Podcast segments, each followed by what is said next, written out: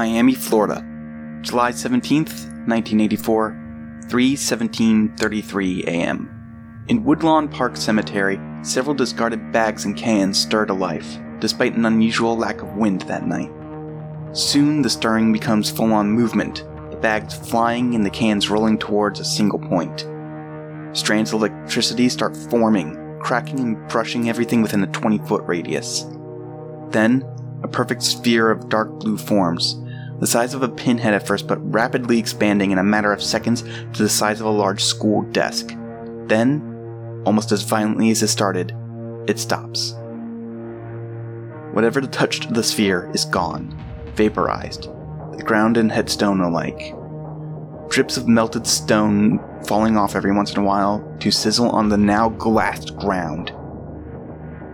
In the center of it all crouches a nude figure.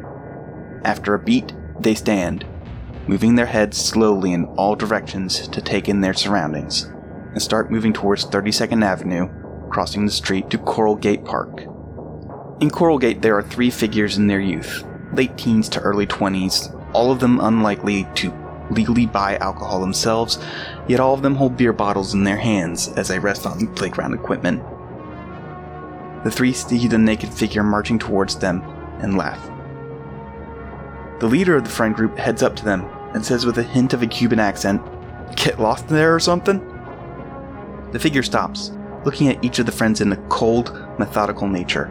Ignoring the one who spoke, who was trying to get their attention the whole time, they turn to the one to their left, and then they say with a small smile, I need your clothes, shoes, and keys to your vehicle, please. This causes the leader of the group to laugh like they just heard the funniest thing in their life, then translates for the rest, who also proceed to laugh. The smile on the nude person's face quickly fades as they do, the leader walking up and pulling a retractable knife out of their pocket. You want our clothes, you gotta take them from us. They stab the figure in the kidney with a grin that quickly disappears when the other figure does not show any pain at all. Affirmative, the figure says, grabbing the leader by the throat, lifting them into the air, and squeezing so hard the others can hear the windpipe collapse with a sickening crunch. They then walk over to the one whose clothes they wanted, who's backing up in fear towards a slide. The third, meanwhile, has grabbed a pipe and comes up behind the nude figure and swings at their head. The thud causes their head to move a bit, but they otherwise remain standing. The third friend looking at the pipe fucking bent for a second before running away. The only remaining one left fearfully starts to strip.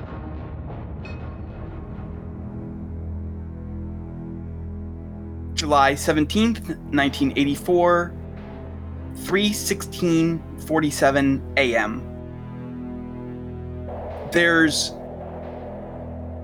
a gust of wind happening inside of a thrift store. Clothes start blowing towards a central spot. It doesn't seem that they're all blowing the same direction. It's all more like they're being pulled in to one spot. Then lightning starts arcing in the thrift store.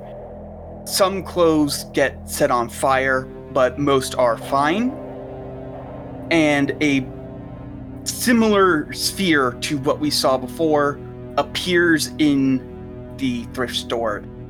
Any clothing, ground, etc., much like last time, is instantly evaporated.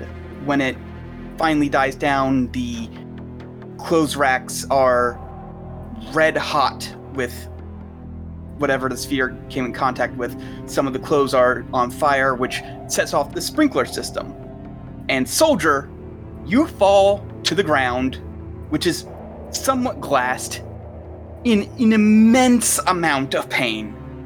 Going through time fucking hurts a lot. But luckily for you, as you stand up and look around, there doesn't seem to be anybody here. It seems to be the dead of night, no one around clothes are a little wet, but otherwise serviceable because you do arrive buck naked. What do you do? Um, would probably look around and make sure there's nobody around, but you just said that. Yes. I'm gonna grab some clothes off of the shelf, or the rack or mm-hmm. whatever. Send get- up a silent praise to the resistance tech officers who can fucking laser point you into a thrift store.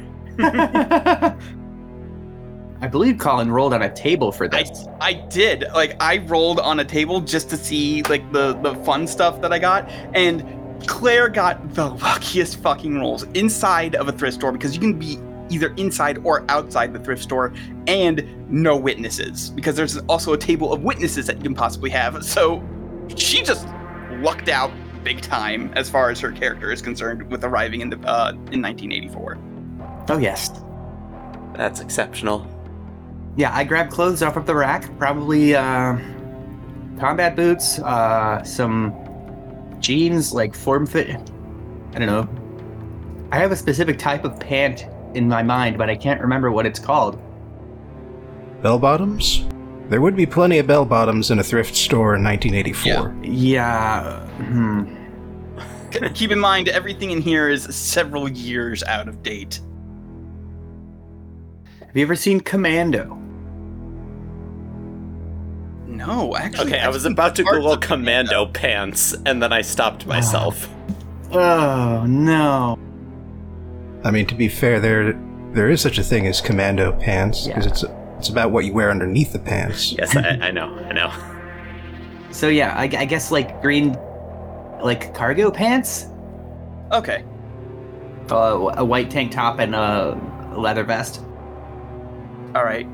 Keep in mind this these are all a little on the wet side because the sprinkler system is going off and also there is an alarm going off as you are putting this on and I'm going to rule that by the time you're done getting the wet clothes on, you start to see the flashing lights of emergency vehicles. Notably, you hear a fire well you don't know what kind of emergency vehicle it is but at the moment is just a fire truck Hmm. I will slip out the back. all right so when you step outside the first thing you notice is that it's really hot and really muggy out. Ugh. but it is also the dead of night so it's a little cooler than it can be. Another thing you notice is for the first time in your life you are seeing buildings that are not destroyed. These buildings look brand new and pristine like even though they look slightly lived in they're complete they have all their windows all their doors um the streets are in comparatively good condition. This is a little overwhelming because when you look down, you see like actual electricity lights, which kind of triggers your flight or fight response because Yeah. lights usually mean that something bad is going down. So how how how are you taking this in, soldier? I, I was I'm pretty sure I was told what to expect. I don't think I ever could have imagined that it would be, you know, this opulent. You know, comparatively. Right. But I I'm I'm doing pretty good at keeping my cool and you know, just keeping my head down. I guess I walk down the street All right. Casual style. Yes, casual style. So, one of the important parts, which is getting clothes, was immediately solved for you. There is the issue of getting guns, weapons. You don't have any of that. So, in order to accomplish your mission, you're going to need something to defend both yourself and your charges with. So, how are you going to go about with that? Time to go hit up a Walmart. It's 84. Walmart was around in 84. Yeah. But did they sell guns at Wall? Walmart never changes. uh, I don't know if they sold guns in Walmart in 84. I'm not sure that they would sell them necessarily in Miami. That tends to be more in places that have a good market for sporting goods. Yeah. Yeah. There are, however, like in real life, I had to look this up. There are several gun stores. Yeah, I imagine. Yeah, I go to a gun store. How late? What time is it? You said it was night.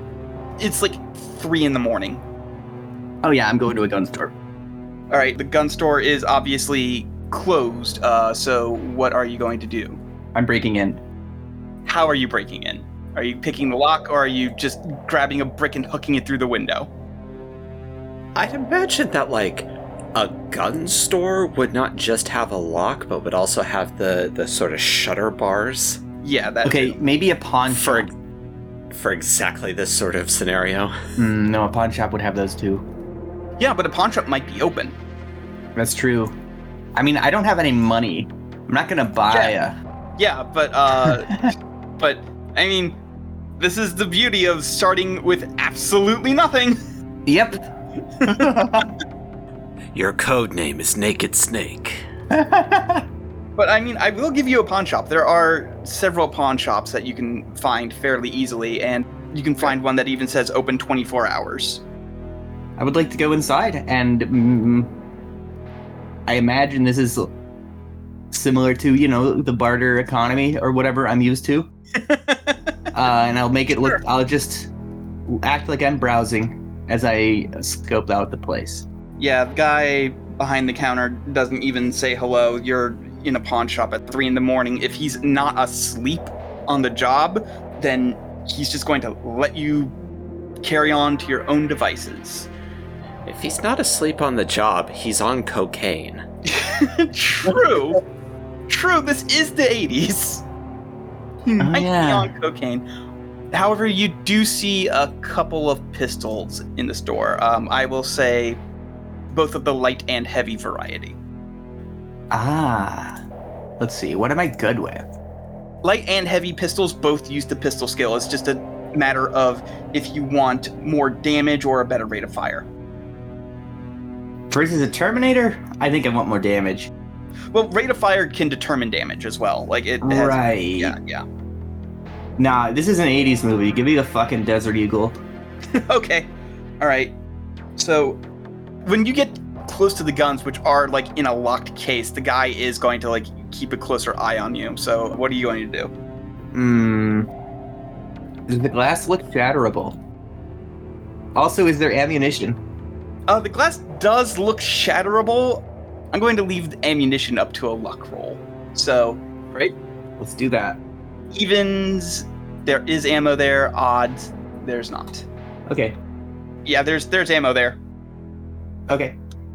I'll say a full clip's worth, so you'll get eight bullets. Magazine. It says, yeah, please. well, it says. It's an 80s movie, thing. though. They mo- they would get the terminology wrong. Oh my god, the book does say clip. Yeah, Hmm. book says clip, so fuck you. Hmm. Full clip's worth. I mean, some weapons do take clips. I don't think any. Well, I don't think a pistol would unless it's a fucking Luger. It is a pawn shop. It is a pawn shop. But yeah, the gun does have some ammo there. The glass does look shatterable. Okay. I'm going to act like I am continuing browsing in the store until I know he's looking away. Mm-hmm. And then I'm going to suddenly, I don't know, break the glass with a heavy object or my elbow, whichever Okay. is cooler. Yeah, um, I'm trying to look at the skills list here see what we can use. I, I imagine that you would pick up like a kitchen appliance that's been put Oh in yeah, hock, yeah. like examine it. iron. Iron would work. I think the skill to find out the best moment would be detect. Yes. So we'll say that because he is sleepy and I don't know, maybe coming down on cocaine, we'll say that this is just a simple s- skill. So your target number is five. So go ahead and roll detect and set the number to five, and we'll see how many successes you get. Okay, I had three All right. successes.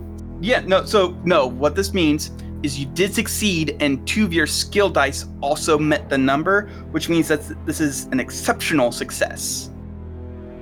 It's a margin of success thing, so you got an exceptional success, which is fairly good. So yeah, you managed to find a part where he's like basically falling asleep and you smash the glass and you manage to grab the gun um before he can really react. Yeah. I'm gone. I'm leaving. All right. I would like you to. If he does try anything, I'll point it at him. I think athletics is the get the fuck out. Yeah. All right. Yeah, go ahead and roll athletics. Because he is a little more awake now, this is going to Hmm. be a challenging difficulty, so difficulty is eight. So this is a failure. It's not a serious failure, but it is a failure. So uh he is going to get a shot off. Now, I didn't stat this guy out, but he does have he did have a shotgun under the counter because of something Oh exactly fuck, he has a gun too. Okay. yeah, yeah, he has he has the gun too. Um, I'll take so- that. It's probably actually loaded. Yeah. So we'll say his dexterity is two, and his rifle skill is non-existent. So it will just be target number is always ten when you are dealing with attacks. Okay. So What am I? ro- Oh. no, he is Okay. rolling. So he does miss. That is a normal failure. He does miss you, but you do hear the booming, thundering shot of a shotgun behind you as he starts to uh, cock it again to try and make another shot at you. All right. Well, as fast as I can, I would like to close and uh, you know put my hand around the barrel and shove it up. Okay. Um. At this point, we're gonna call for initiative. Okay. I'm gonna say this guy's initiative bonus is three. My initiative bonus is also three. His initiative is twelve. What's your detect score? Two. Two. I'm gonna say he only has a detective one, so you get to go first. Cool. I would like to close and you know. Okay, so the way combat works is the slower person declares their intent first. So Okay. that way the faster person can react to what the Oh, slower yeah. person is doing. Okay.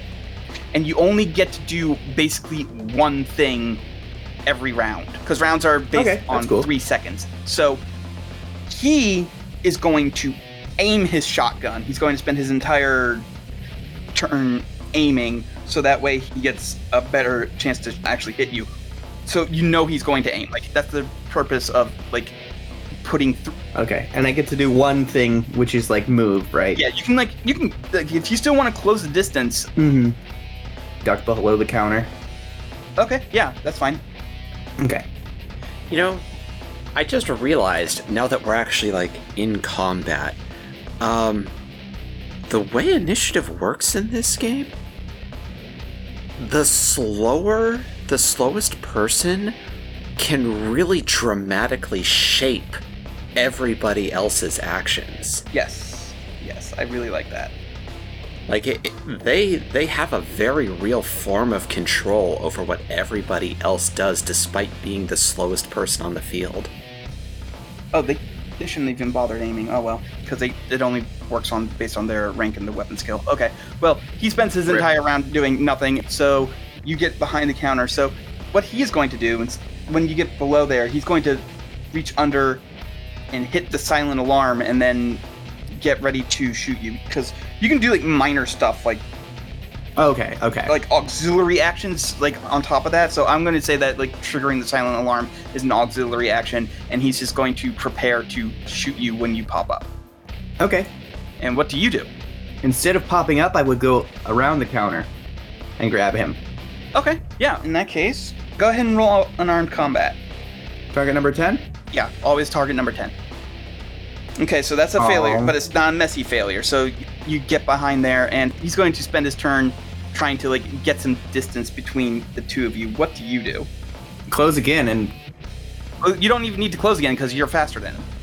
And then I grab him again. All right, yep. So go ahead and uh, roll unarmed combat again. There you go. You managed to grab him, and I'll say with the exceptional success there, you can either get the gun away from him like you're intending to, or get him in like a headlock. Which which one do you want? I get the gun away from him. Okay. Can I say I have the, the deagle pointed at his belly, unloaded? Yeah. At this point, he does have to close the distance because combat does have to go through. But when he gets far enough away, if you don't shoot him before then, he's just going to put his hands up and just like shake his head and like, no, no, just go. Yeah, and I go. All right. I'm going to roll a d10 real quick. Uh-huh. If it is two or one, the police have arrived. Anything else, Oh, good. then the police will not have arrived yet. Hey, look at that! You managed to get away scot free. Hell yeah.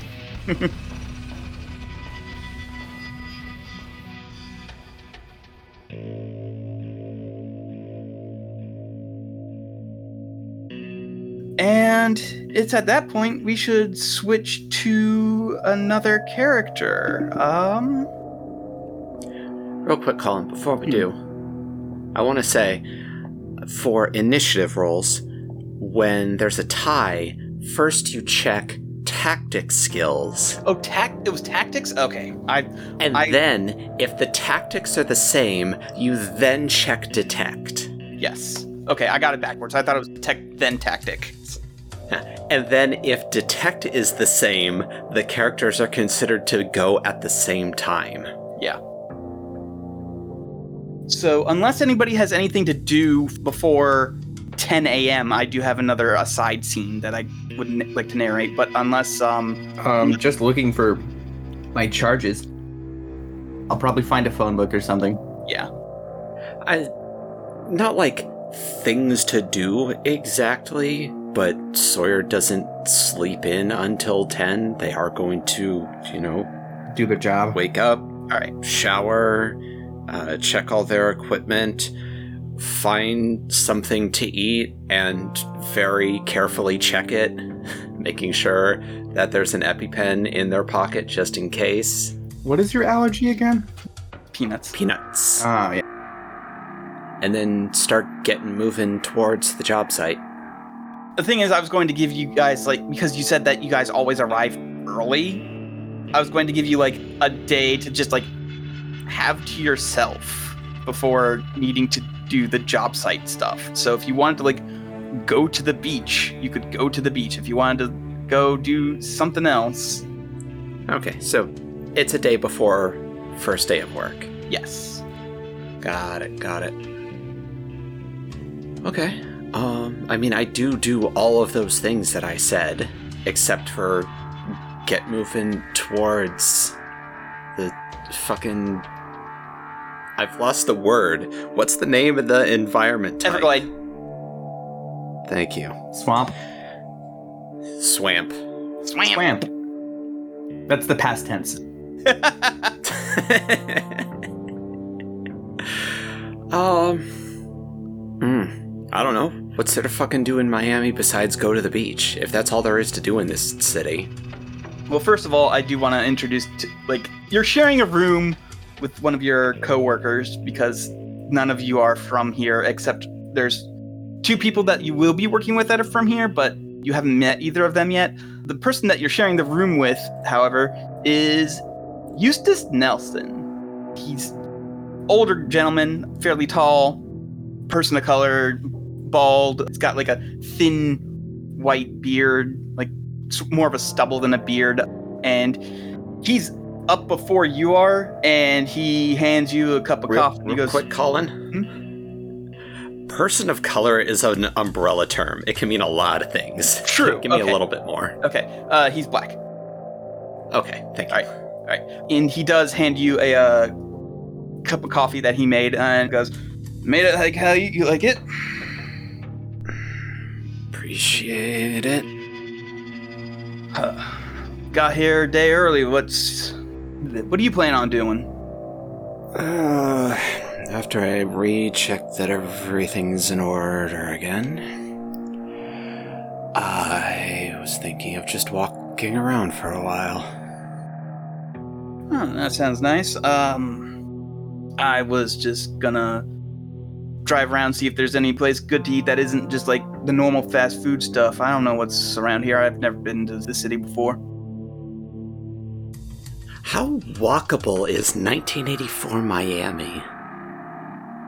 Like, probably I can't imagine not, it is right? very. I can't imagine it is. Most American cities are not very walkable. Yeah, they've definitely gotten less walkable though. Yes. So I was just wondering. It depends on what point in sin time you're measuring from. Yeah, fair. But yeah, Miami is very much all about the car culture. Let's just take a big old swig of my coffee and scratch at the back of my head. Oh, let me know if you find anything interesting. Yep, yep. I'll make sure that they don't have anything with peanuts in them, though. So, Appreciate it. Hoist myself up off the bed, drain the mug, or I guess paper cup, yeah, since this is like hotel coffee. yeah. I'll, uh. No, that would be a waste of water. There's no point in doing that. Just crumple it up, bin it, lace up my shoes, and, you know, check my pockets, keys, wallet. Phones are not a thing in 1984. I, I will say I've definitely accidentally uh, rinsed out like a paper cup before. And I'm out the door. All right. Anything in particular except for the beach that you're looking for? No, I'm just wandering. I'm just letting my feet carry me. All right. Well, Miami's a fairly nice looking city, at least. Like, there are definitely parts that you want to avoid, like any major city, but the area that you're in is fairly crime free. It's not going to be like walking down any particular street is going to get you mugged or anything. So, tell me what you find. Just like it's the town is a little bit on the hot side. It is the middle of July after all. Um, it's going to be fairly busy because it is the uh, busy time for like party beach goers.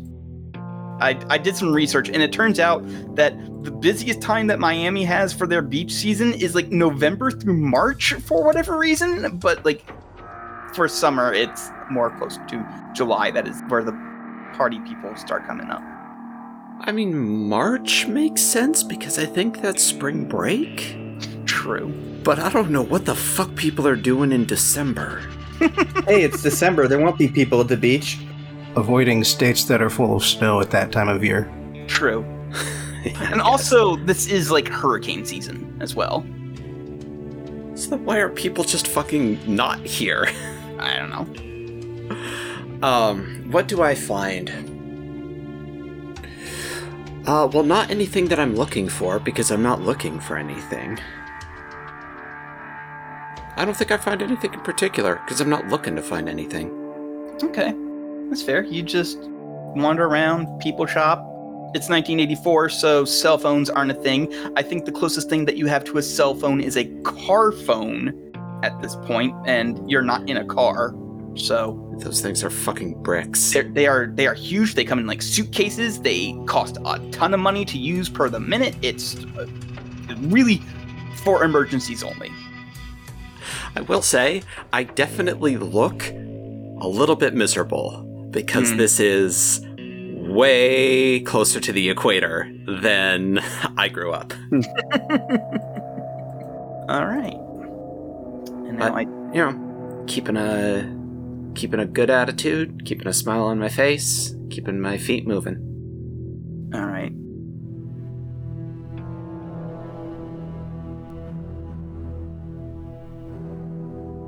Ten, twelve, sixteen a.m. In a small, unmarked gun shop in the Allapattah neighborhood, the first new arrival has amassed quite an arsenal on the counter. The shop owner smiles wider than they do as they select their fifth gun. M16, very nice choice. Is this going to be on credit? Cash, please. All right, well, the background check will give you a bit to get that ready. Oh no, I'm ready to pay now. Look, I'm sorry I lost the log. Don't worry, it can be done in a few days. The smile on the figure's face fades.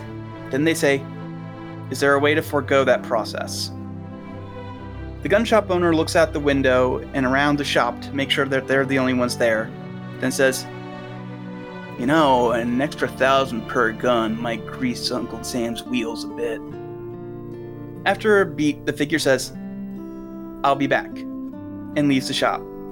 Fuck you. Okay, hold on. I'm not done yet. Sorry. It's fine. I, I figured I'd get that reaction from somebody. they walk a few blocks until they find an ATM, then, after looking left and right to make sure that there are no witnesses, they slam their fist into it. Reaching inside the guts of the machine, they soon find the money and rip it out, counting. They then turn around and start marching back towards the shop.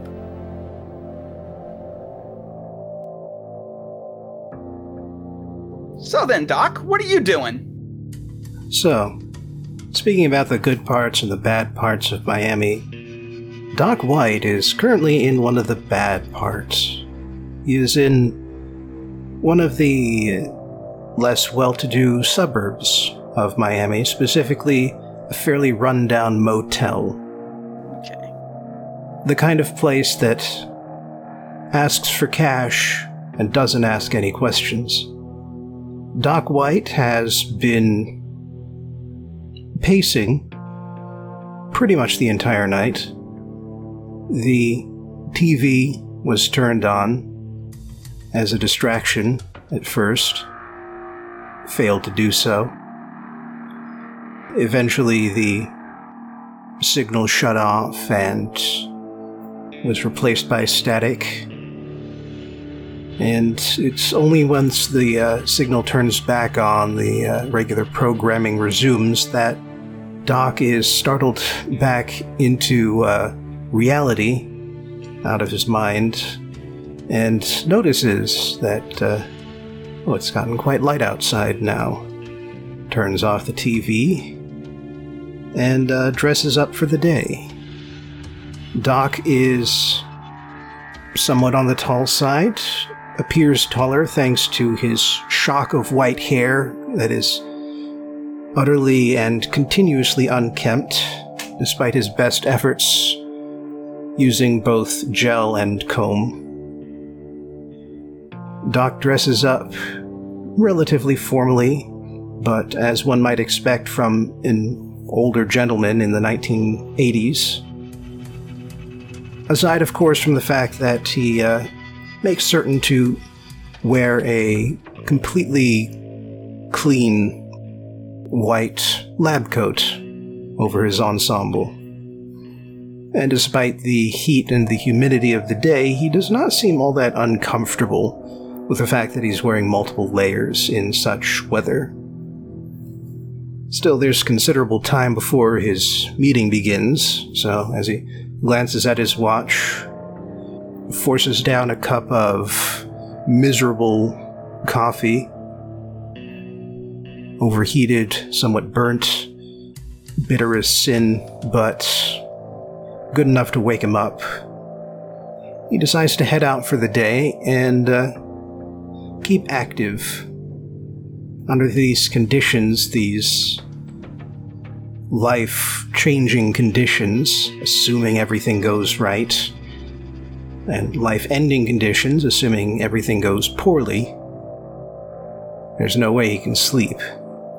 But he does remember someone, uh, an acquaintance of his back on the West Coast, mentioning something about a Cuban sandwich that they only make right in a place like Miami, so he's Ooh. gonna go try and hunt one down. All right. Yeah. So, again, while I was doing research for this campaign and the city proper, turns out uh, Miami in the 1980s was having a fairly large Cuban immigration boom. There, a lot of um, people from Cuba were Oh, yeah. We're going specifically to Miami. So, we'll say that this is going to be weird. I, I'm going I could head- roll streetwise. I was going. I was going to say either detect or streetwise. I've got ranks in streetwise. Okay, then yeah, um, you can go ahead and roll streetwise. Uh, we'll say challenging because you don't know the, exactly the best place you're looking for, but you know roughly what you're looking at. All right, uh, target number Target number is eight. eight. Uh, no modifiers aside from what I've already got. Right. Success. Not only that, that is an incredible success. I have found the home of the Cubano. So no, like you find originally a place that looks like it's going to be pretty good.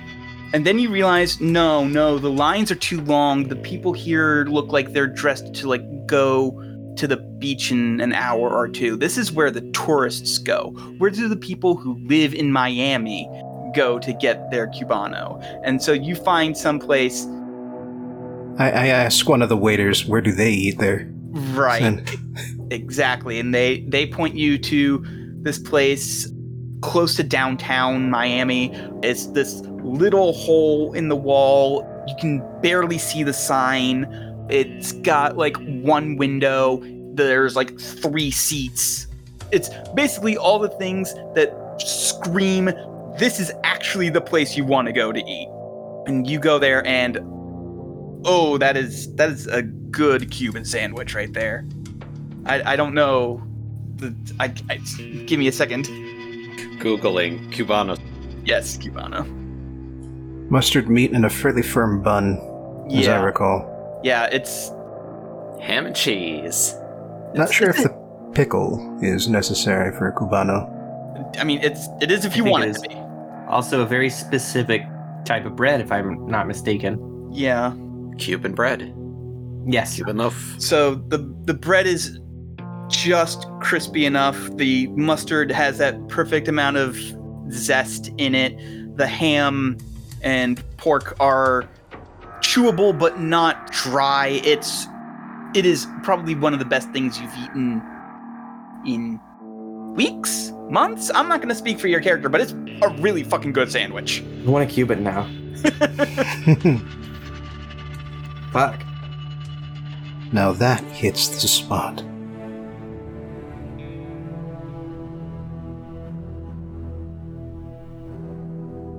Eleven thirty-two, eighteen a.m. The figure parks in the visitors' parking of the University of Miami and heads, as if with a purpose, inside. They stand at the entry and look around, stock still except for their head, and then head to the administration's office, where a receptionist is working inside. They walk up to the receptionist and put on a smile.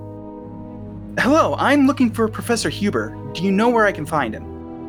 The receptionist looks at the figure for a beat, then shakes her head. You just missed him. He's going to meet up with that scouting team before they go to the Everglades tomorrow. The figure looks a bit frustrated at that, more annoyed than anything, really, before saying, I have a message for him. I'm afraid it's urgent. Do you know where that team is? Hold on a second, honey, she says before walking to another room. The figure stands still as a grave the entire time she's gone, but returns with a piece of paper and handing it to them. Here you go. I hope you get to Fabian soon. The figure smiles and nods. So do I. Thank you. They then turn around. Any hint of warmth on their face instantly fades away as they march back to their car.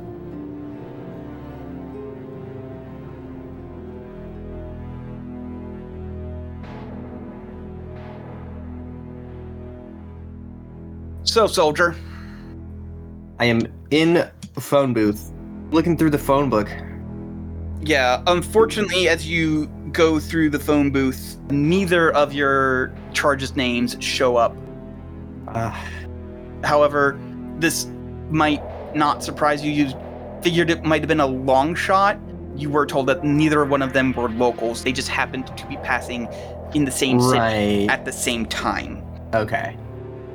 However, I will give you that you do know something about one of your targets, and I can give you the address to the University of Miami if you want to go there. Yeah. Okay. All right. So I forget exactly where the university is. I don't know if it's in the like the city proper or not. It's just outside the city. So here's my question: How do you get there? Because you don't have money Hmm. for a taxi, don't have money for a bus, Hitchhiking, of course. hitchhiking. All right, Of course. of course.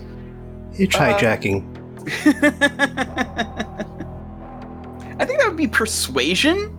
Let's go with persuasion. Go ahead and roll me persuasion. Most people aren't want to pick up a random hitchhiker, so we'll say it's a complex difficulty. So that's eleven. Uh oh.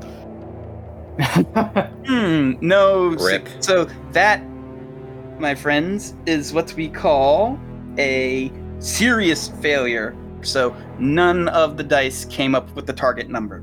However, I am trying to be better at failing forward as opposed to just being no, it doesn't happen. So um, you do get picked up by someone. Well, at least they pull over. They, you can immediately tell that they don't look particularly trustworthy. And they say, Hey, where you going? I tell them where I'm going. Hitch hijacking. Time to roll haggle. Ass, gas, or grass. they, they, they kind of look at you with like a bit of fear in their eyes when you speak. They go, uh, um, um, so what do you do when he seems like he's not going to be letting you in the car? I tell him how incredibly important it is. With my gun. no, not not. I mean, you can tell him with the. Um, it's at this point he starts rolling up the window and starts to driving away. What are you gonna do? No, I'll, I'll put my hand on the window and not. I'm not gonna try threatening him, but I'll I'll I'll, I'll be a little more desperate and say, no, please, come on. Come on. Come I don't say that. I don't say. I don't on. say that. But Just go ahead and roll another persuasion. Uh, same Oh, difficulty. Just roll it again. oh no, I'm not really good at this. I have zero skill. You can't win, then? You literally cannot succeed. Oh no, well then I'll intimidate him. Okay. Oh, you are you pulling Okay. out the gun now? I'm not pulling out the gun, but I do tell him something bad might happen if I don't get there. All right, roll intimidate then. All right. I was about to say Same interrogate, difficulty? but yeah, same difficulty. Okay, so that is just a regular failure. Oh, good. Look, I'm good at one thing. So, unless you like open the door and pull him out of the car, he is going to drive off. I'm going to give you one last chance to like do that before. I will uh, do that. All right. I would say unarmed combat. Yeah. Ten. Yeah. For combat stuff, it's always ten. All right. All right. Yep. So you open up the door, grab him, pull him out, and then I assume like get in and start driving off. Yeah. I am going to ask you to roll drive. Oh, good. Challenge is eight. Oh, really? Yeah. Well, Why? why would you ask me to? To I- avoid making it. I thought that was suspicious. like for, you know, like fancy stuff, not driving at all. No, no. I'm saying to avoid like. Because when you peel out, I was trying to see like if you could avoid drawing the attention of the cops. Oh, oh, okay. So like you just hijacked a car, you're peeling out, you're speeding, and uh, you do see blue and red flashing behind you. Uh, what do you do? Well, this tr- activates my fight or flight response. Oh yeah, oh yeah, definitely. I forgot about I forgot about HK tanks having that on top Evasive action. of that. I mean, even just without that, it seems like a good time for that to activate. yeah. I can't drive good. I think cops are actually statted out. Cops have no drive either. Uh, what's what skill is drive? Cool. Concentration. Concentration. Okay, what's cops concentration? Ugh. Fun fact it would have been impossible for me to fail this roll. So I'm gonna make this an opposed roll. Type in slash roll d10, then add your concentration score and your um drive score if you have any. That's just drive car. Just click the drive car button. It is zero. Okay, well, on the plus side, you manage to zigzag and find your way onto like a bypass or something and just zoom in there at the last second, and the cops completely miss you. Through force of sheer animal terror. Yep. Oh no, our future hero is a scared little guy. no. I'm scared of uh, hunter killer tanks. But yes, you managed to avoid the cops. And you eventually arrive at the university. So, University of Miami, fairly big. It looks pretty nice. I'm looking at a photo right here that's got like some sort of pond or lake in the front with like a big fountain in there. Hmm. Big glass building with surrounded by some palm trees. You can find the administrative building fairly easily, and you see the secretary that was spoken to earlier looks up at you and goes, "Unusually busy day for an off day. Uh, how can I help you?"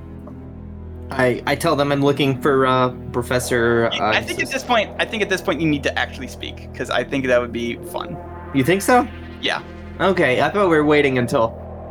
uh, we we we can't dance around it forever, unfortunately. I'm bracing myself for whatever nonsense is about to come out of your mouth. oh, I'm trying to find Professor M- McIntyre. Ooh, okay. What? What do you want? Uh, Nothing. well, the question is what you want. Do you want some nuclear vessels? I have no notes. I have no criticisms. I have no thoughts. Head empty. All of a sudden.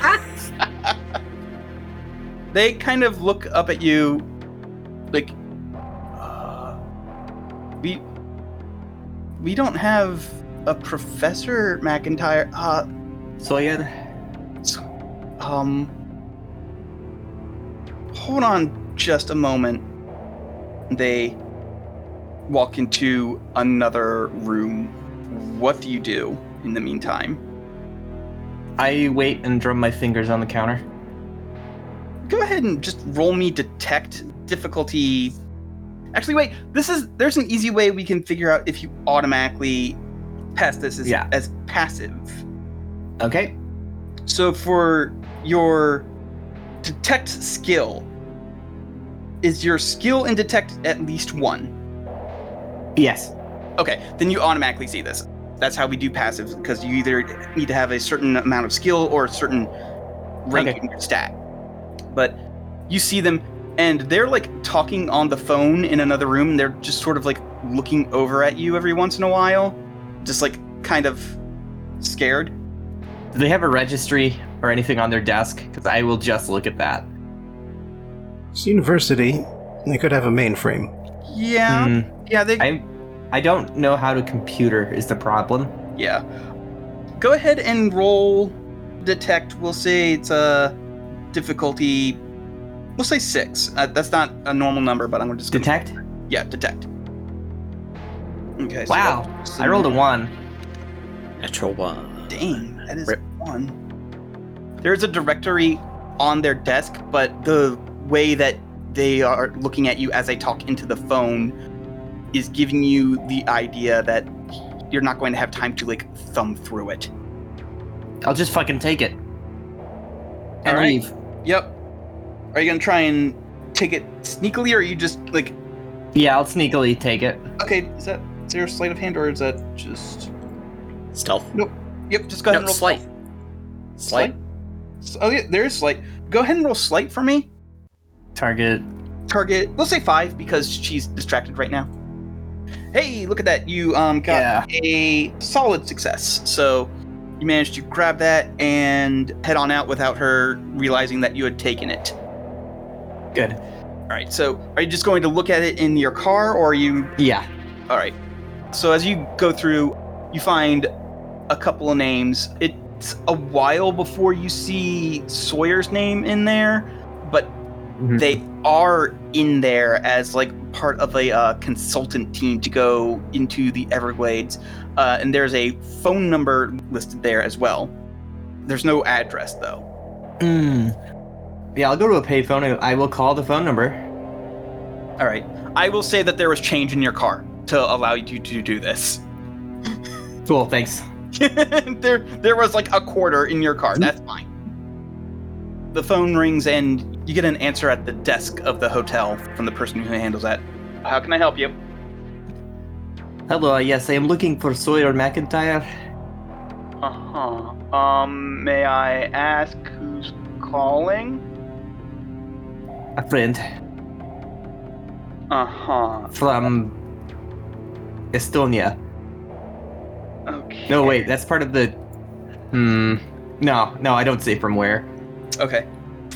Friend. Look, I'm foreign. Foreigners know each other. yeah, exactly. All foreigners know each other. Yeah. Go ahead and roll me persuasion. I will say that this is a simple, so it's going to only be difficulty five. Oh, okay. All right.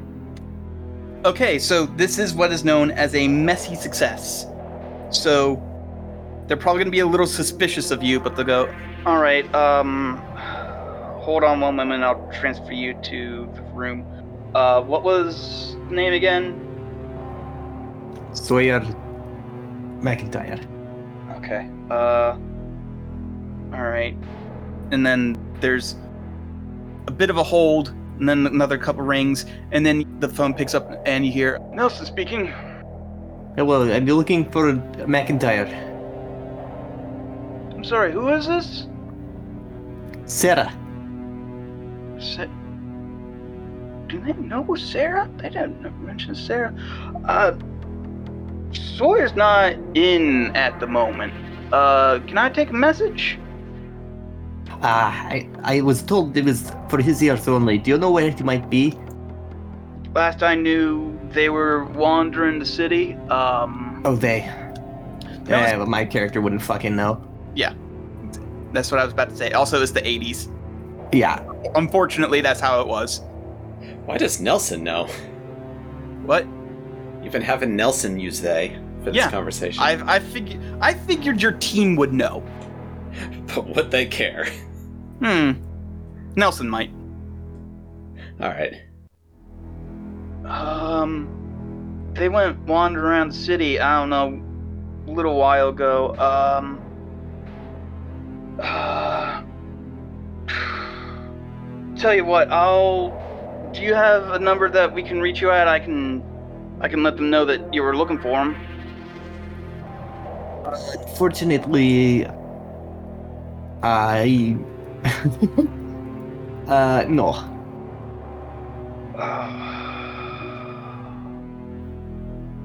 Is there a, a post box I could? Go ahead and roll another uh simple persuasion test. Done. Hey, there we go. A solid success. He goes, Listen, just he, here's the address. Why don't you come and wait for uh, Sawyer? You can talk to them then. Thank you. All right. So you now have a, an address, and I'm imagining you're heading there as soon as possible. Yes. Yes. All right.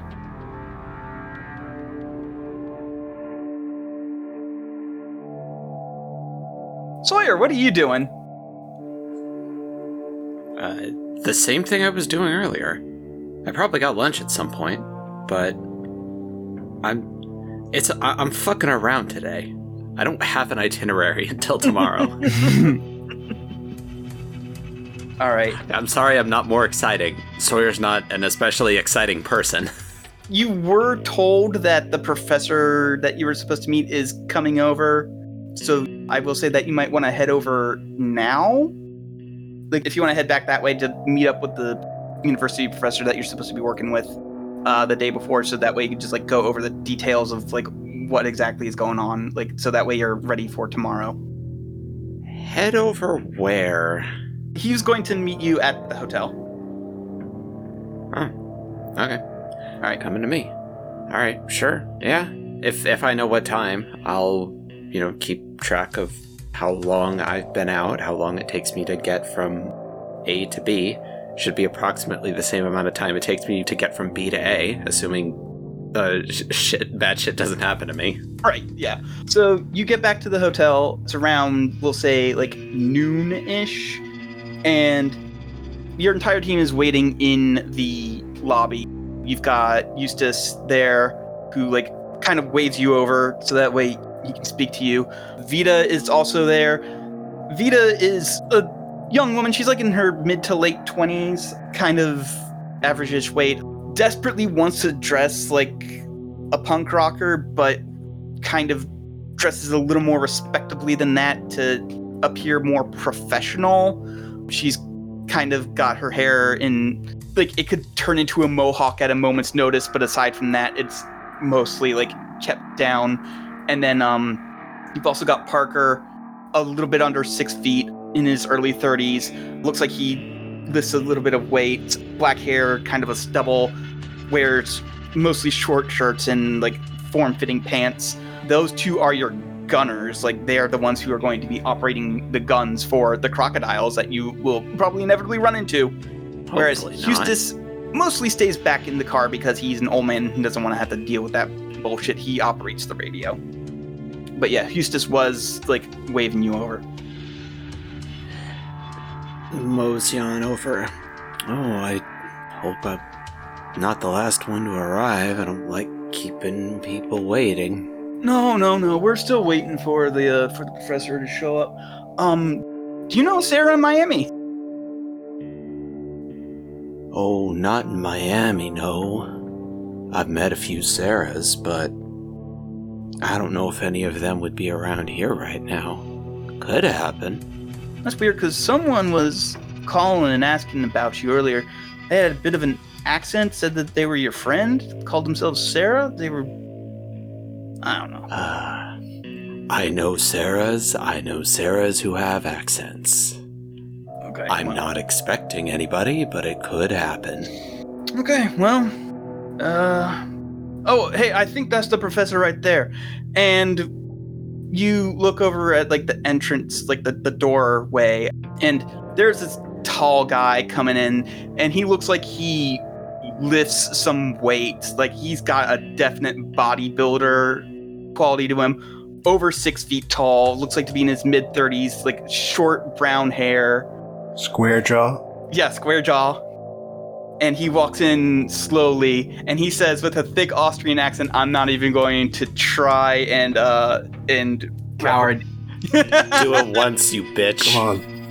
Everybody can do it. Do it. Sorry I'm late, everybody. Fuck. Why are you? I told you. Just, just kind of give him the like once over, up and down. Internally, that is the fittest academic guy I've ever seen. he goes over and he starts shaking everybody's hand in turn. Starts with Eustace, seems to go easy on the poor guy because he's older, then hits up Parker, and then he gets to you, Sawyer. Uh, what's your handshake like? oh, friendly. I'm not Alright. trying to fucking assert dominance or anything. Just He definitely is. okay, he can have it. I don't care to be in charge. And then uh, he moves over and shakes Vita's hand, like relatively tamely. He's like, "Okay, so I think this would be a good time to go over what the plan is for tomorrow." And then there's another person. I'm gonna flip a coin, and I'm not gonna Oh, tell you that. the result that I'm thinking of until I Oh, narrate love it. that. so, as that starts happening, in walks a young looking man, appears to be in about his mid 20s, wearing a lot of denim. He's got regular jeans, he's got a jean jacket on, he's got like a nice shirt on underneath that matches like the color, if not the material. I was gonna say, is he wearing a, a jean t-shirt, a d-shirt? A jer- J shirt? D-shirt, denim shirt. Oh yeah. He might be judging from the picture I've got for his bio here.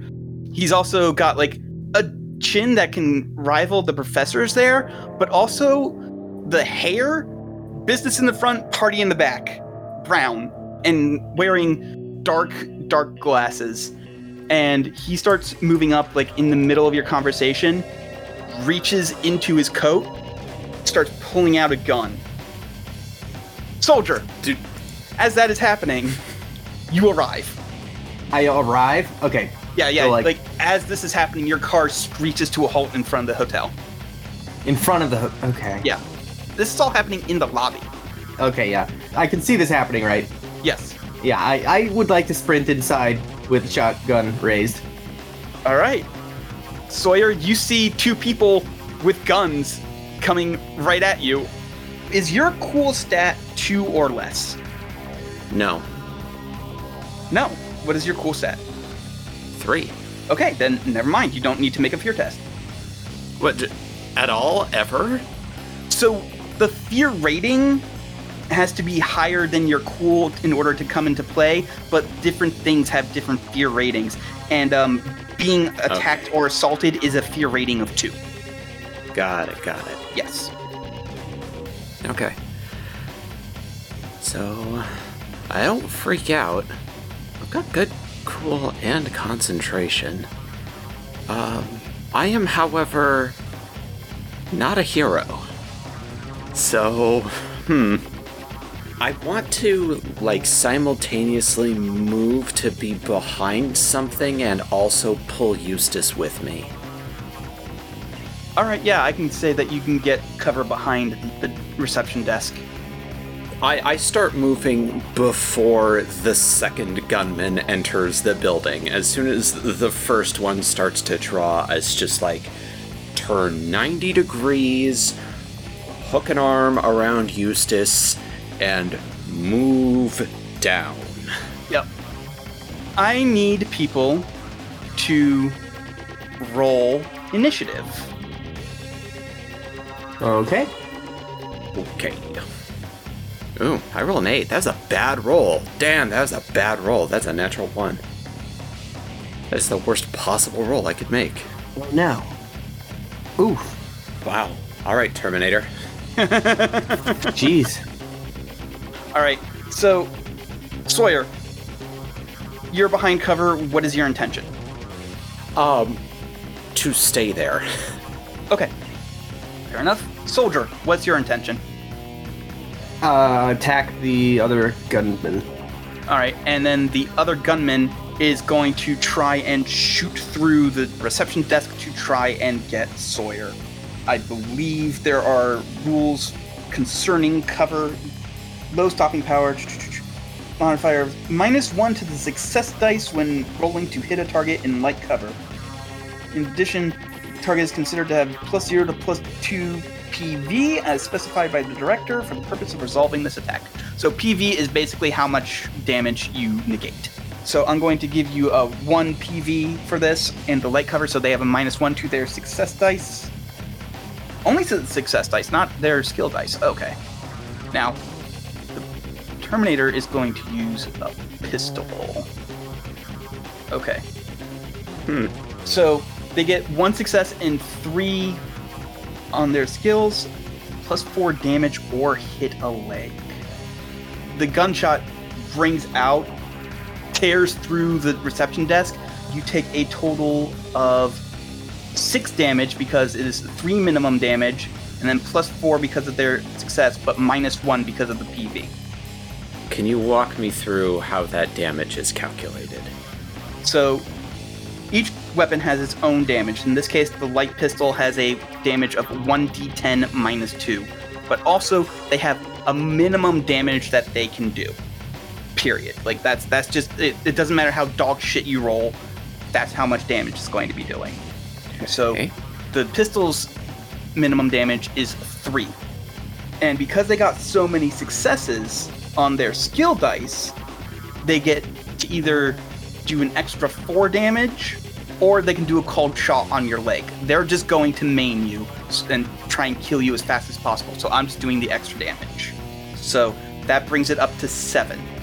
And then because you have 1 PV from your light cover, that is minus 1 from the damage. So that's a total of 6 hit points that are taken away from you. Okay. What is AD? Armor damage. So each piece of armor has its own resistance rating. That's how much damage that does to the resistance rating. And once the resistance rating of an armor reaches half or less, the armor's PV is halved. And once it reaches zero, the armor is just gone. Got it, got it. It's a desk, so I'm going to give it uh, quite a bit of resistance because it's going to last. But yes, you are hit. 18 minus 6 is 12. Yes. I got shot. Yeah, you I'm did hooting get and shot. hollering Yeah, in like the worst way. yeah. Soldier, your target just got shot and is screaming. What do you do? Yeah, I'm shooting the uh That's right, the Terminator. yeah, I'm shooting the Terminator in the fucking face with a shotgun. Okay, go ahead and roll. I think shotguns are rifle. Okay. So go ahead and roll rifle.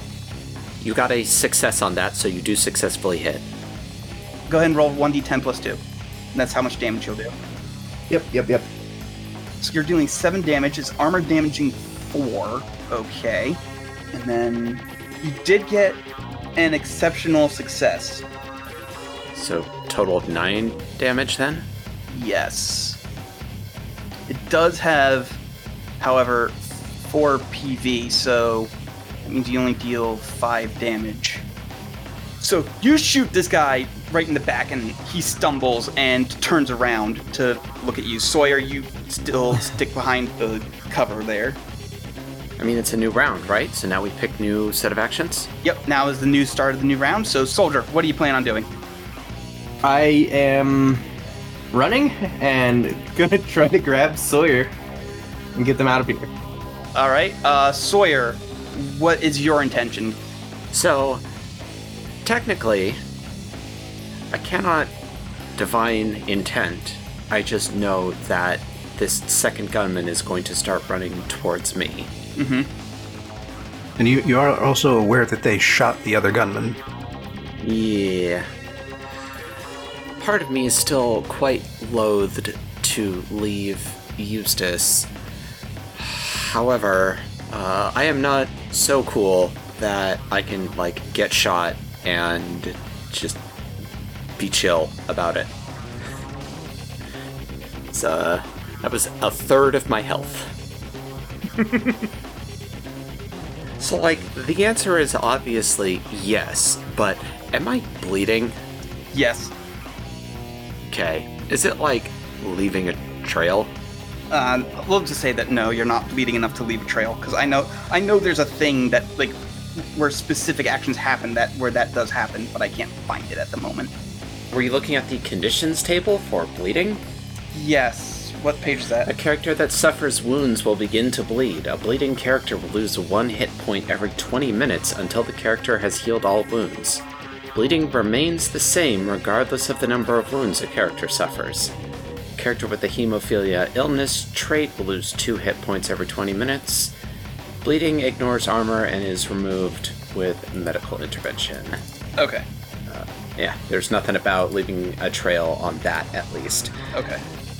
Um, you said that the the person who shot me rounded on the person who shot them. Yes. I'm going to take this opportunity to try and sneak away. All right. In that case, the Terminator is going to fire at the soldier. That is their intent. So it is going to shoot you first with pistol. Ooh. Wow. Oh my Fucking god. Fucking a, I'm sorry, Claire. Um. Why?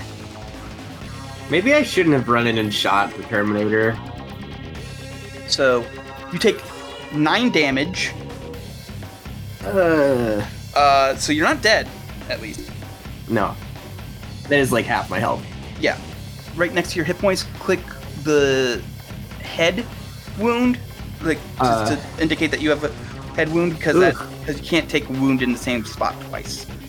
Okay. How do you determine which condition it is? Because it just says and inflicts a condition. Well, that would be stunned, right? Stunned is a condition. Oh my god. Oh, the stunned condition. Okay. Yeah, a knock to the head, as well as certain other circumstances, can lead to a character becoming stunned. A stunned character will feel dizzy and react slowly to situations.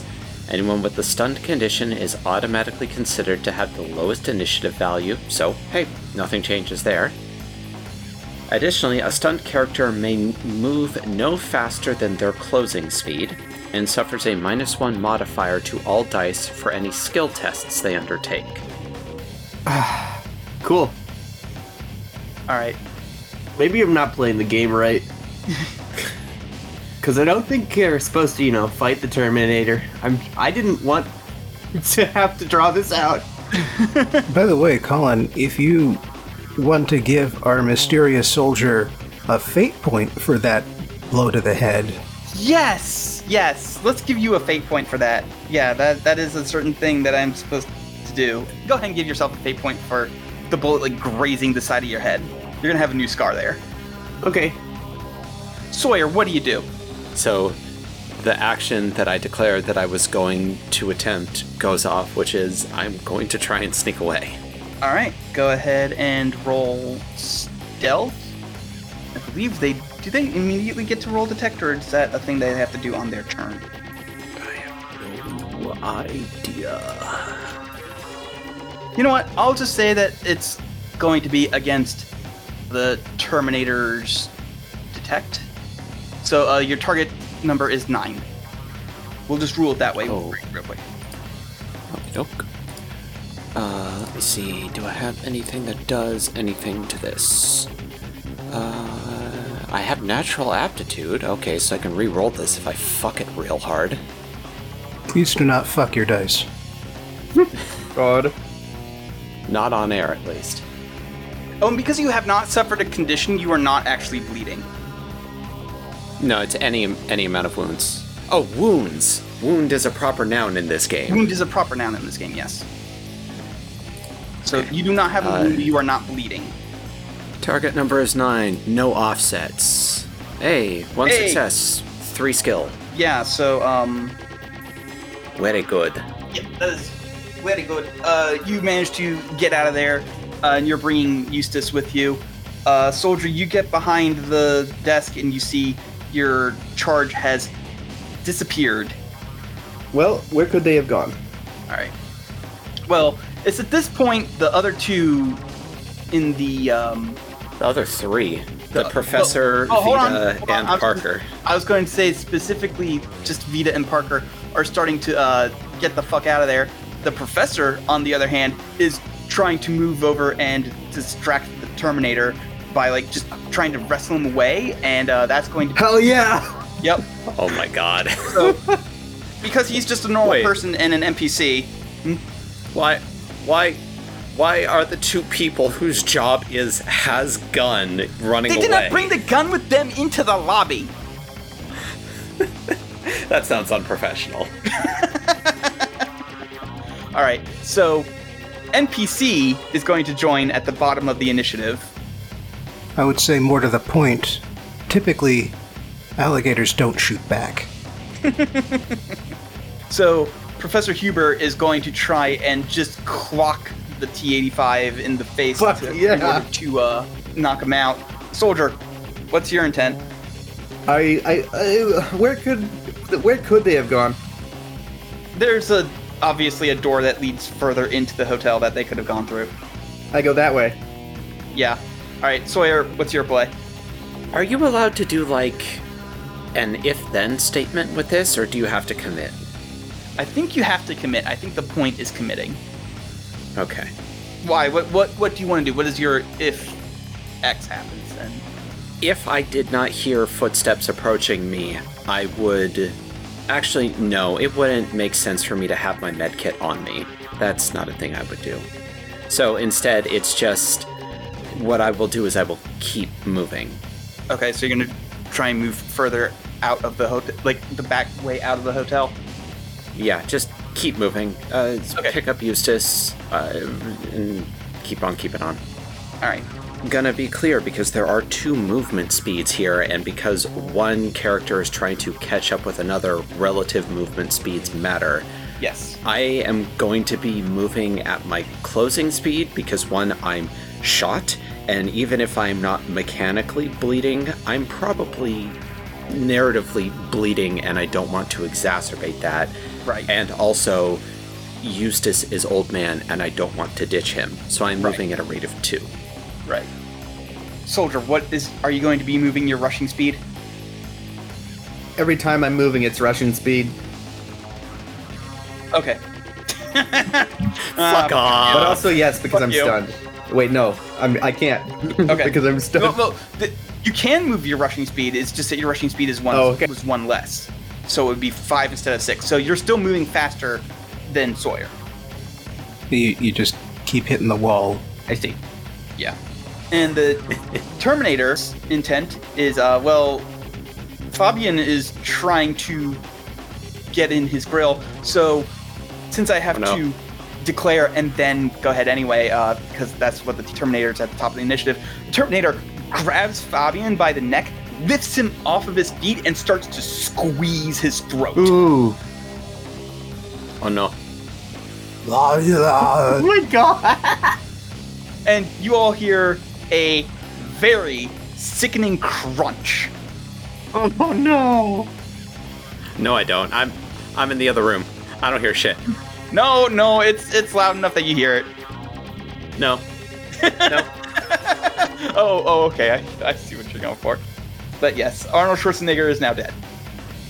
No. Rip. He'll be back.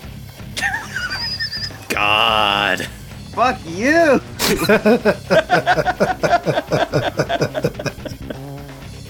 So, Sawyer, you start moving a little faster. Uh, Eustace like, just leave me behind. Just go. Just go.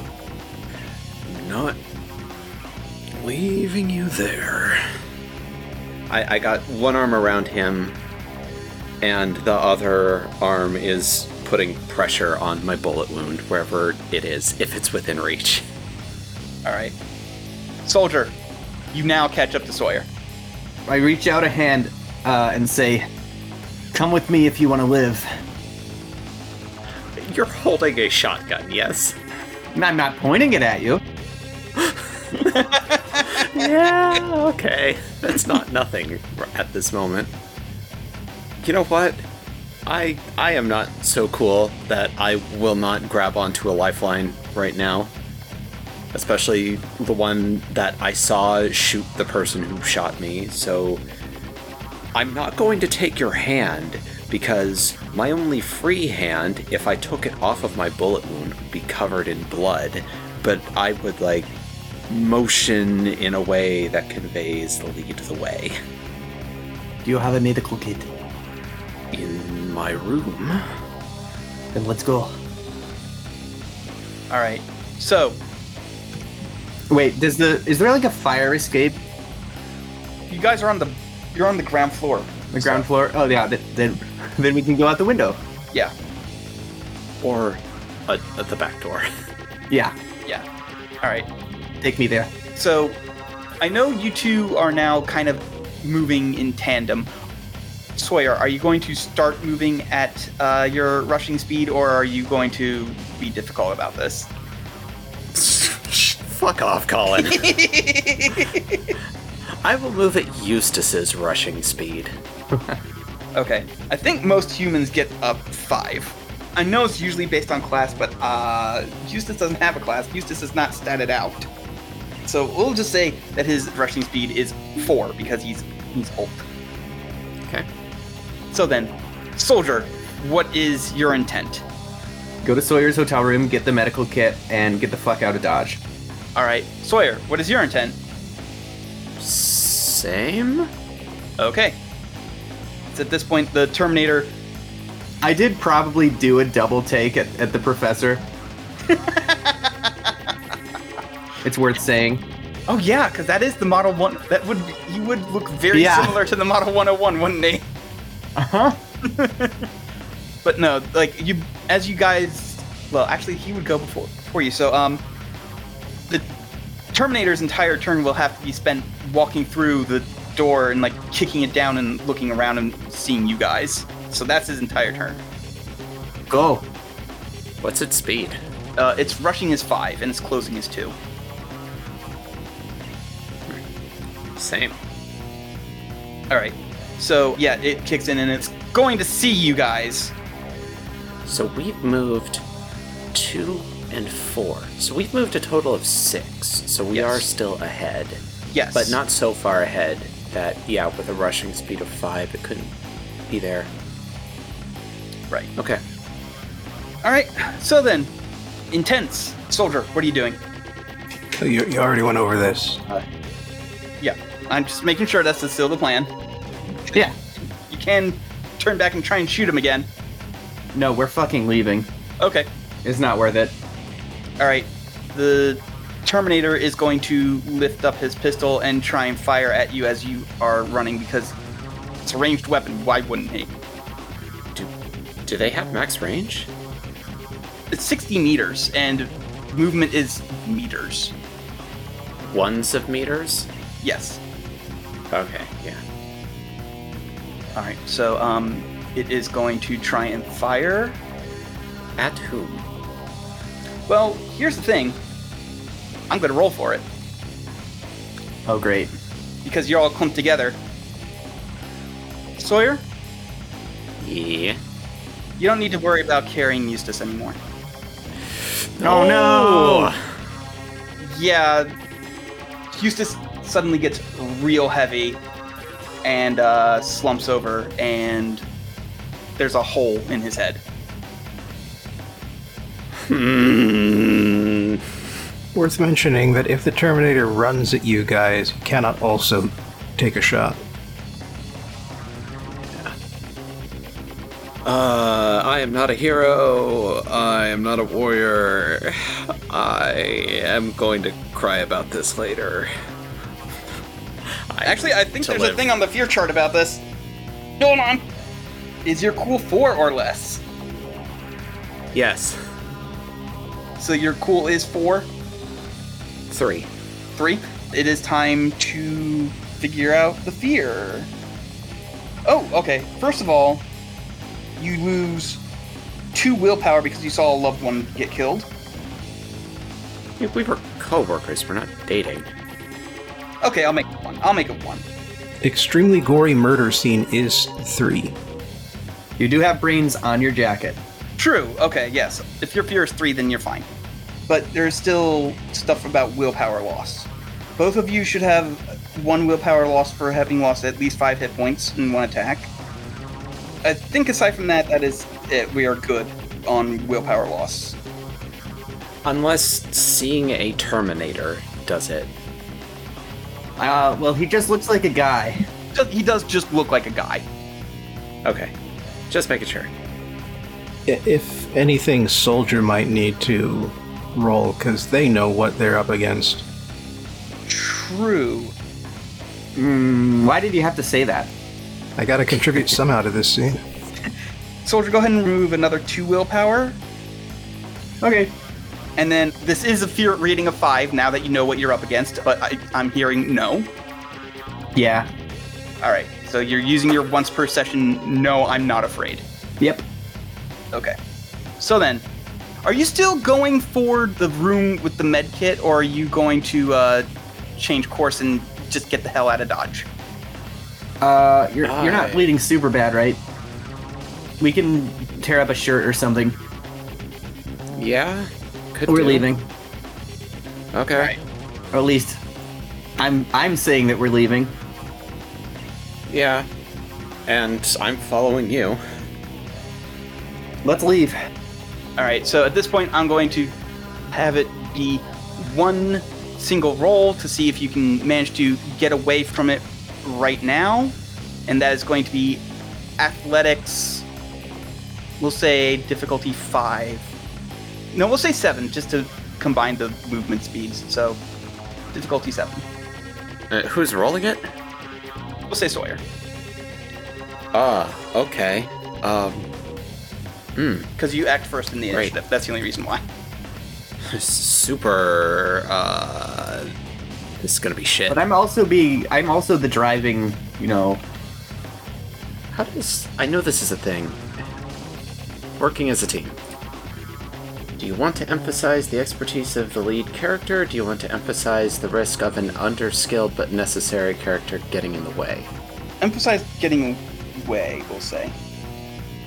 Okay. So, the lead is not the actor, but instead performs a supporting role. The director will call for them to make a skill test and an ancillary skill. Anything is relevant. Okay, so Colin, Hmm. give Claire a skill test that isn't athletics but would assist in us getting away. Stealth? I can do stealth. Yeah. What's the target number? We'll say difficulty 8. Okay. As a messy So- success. So all no, all that it means because this is an assisting roll is all successes become modifiers to my roll. Okay. So you get plus 1. So to my success roll, yes, which I will need. You said my target number seven, right? yes. All right, not great, but okay. Success dice modifier plus one. Skill dice modifier zero. Hey, Hey, that's a messy. su- That's a messy success. I will say that you guys managed to get into soldier's car and drive off, but the Terminator will be able to identify the make, model, and license plate number of that car. Okay.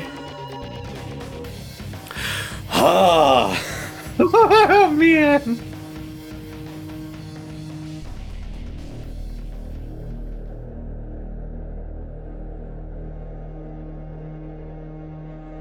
All right. Before we get to the exposition part, I do want to say, Doc, as you're walking back to your car from getting that sandwich, you hear gunfire coming from a nearby building.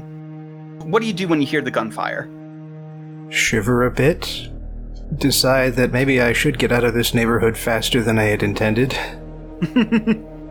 As you start walking faster, you look over and you see in the window of one hotel this big guy, this really big guy, big buff, moves over to this scrawny little dude wearing a jean jacket. The scrawny little dude grabs the big guy by the throat, lifts him up, and then you see his hand squeeze and crush the big guy's neck. I think you just watched an extremely gory murder scene. So, uh, oh, that's not gory. That's clean. no, that's, that's real that is clean. clean. Would this be witnessing the brutality of Skynet, though? I mean, you don't know the Skynet. True, you don't know Skynet. So yeah, is your cool rating two or less? My cool rating is 2. Then you're fine. I, I think. No, if your cool rating is fine, then I think you need to roll for fear, unless you just want to say no. Let me just double check here. I'm on the right page. Okay.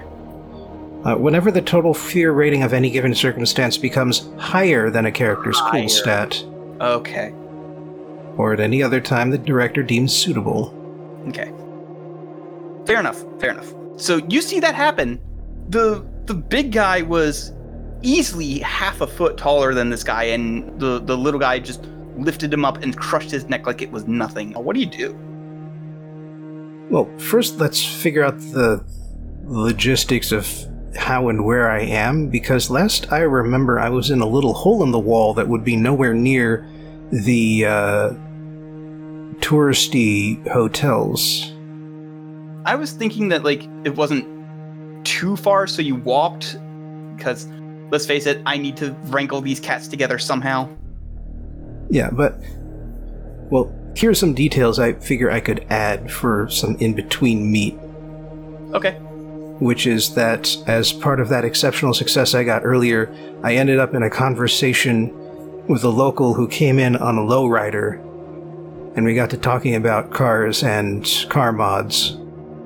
And that inspired me to go out on a walk down the fancy part of the Miami beach line uh, in order to uh, scope out all of the 80 sports cars and supercars that they've got lined up along that stretch.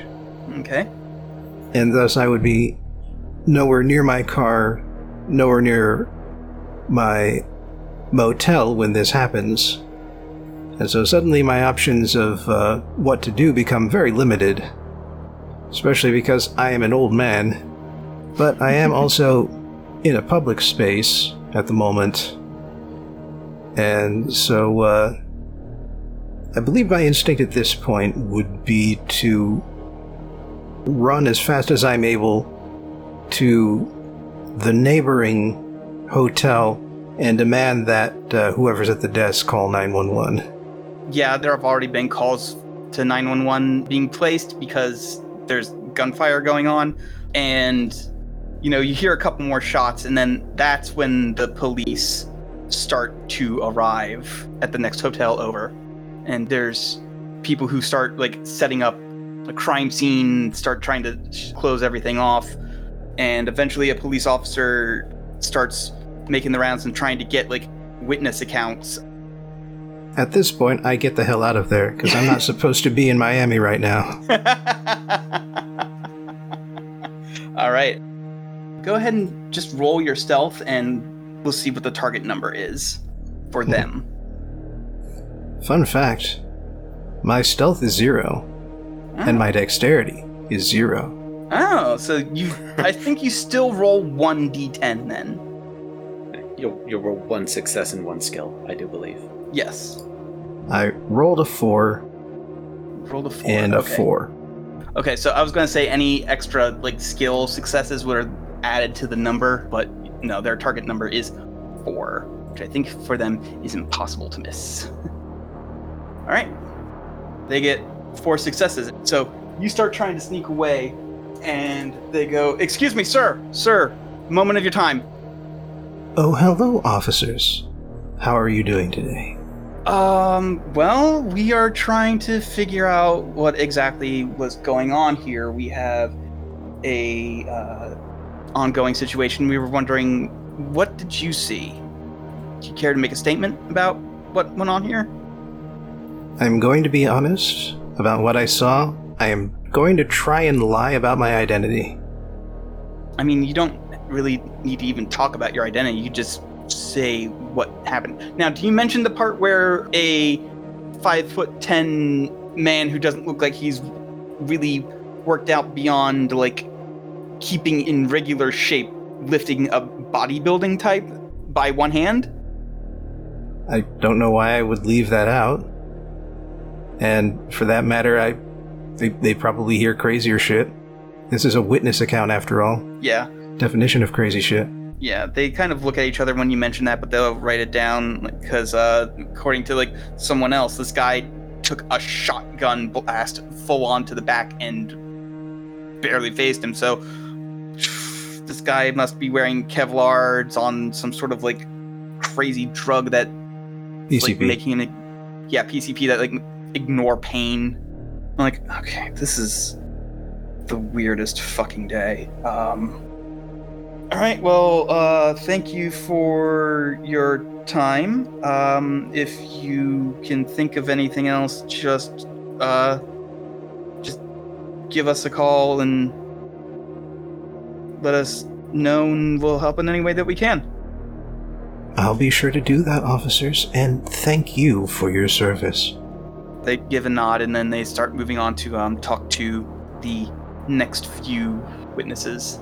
And at this point, I will let you get to your car. But when you get to your car, roll detect for me, real quick. Real easy one, we'll say difficulty five. I think I get to auto pass that. My detect is three. Oh, yes, then yes, you do. Standing sort of like to the side of your car, like leaning against a wall. Well, not leaning, but just sort of like standing there very still, is the guy who lifted the big guy up. I spin around and walk the other way. Correct. As you start walking the other way, you realize that he is following you. I turn 360 degrees and walk away. I go back to the main strip and call a taxi. Taxi says, Yeah, we'll be there in like two, three minutes. Colin, what do you think call a taxi means? Oh fuck! fuck. I was I was thinking of like Uber, fucking Uber and shit. I'm not thinking 1984. They don't have cell phones. Yeah, no. I, I was don't have a cell phone. I was thinking payphone. Like you went to a payphone and called a taxi like service, not like actually just stood there and like hailed hailed for a cab. Okay. Yeah, that. Okay.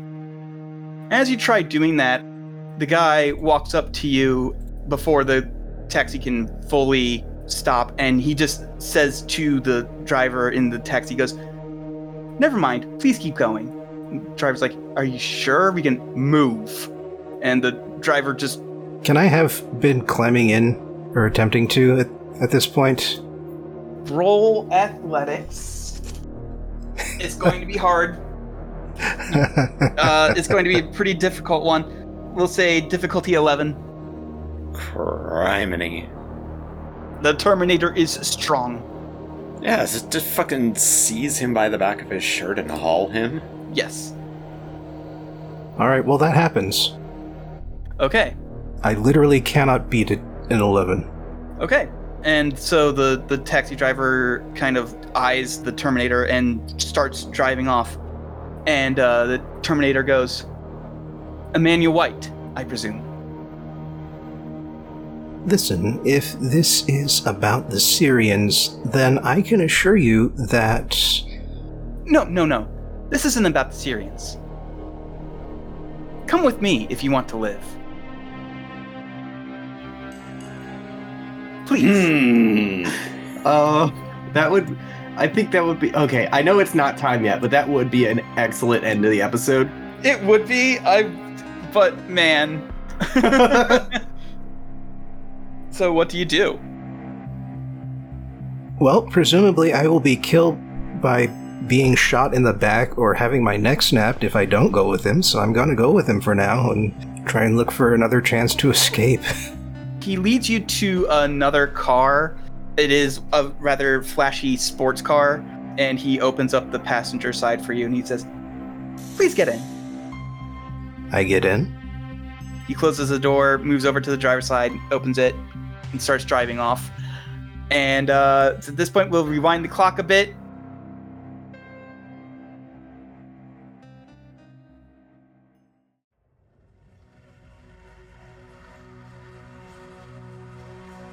Soldier, Sawyer, you're in a car.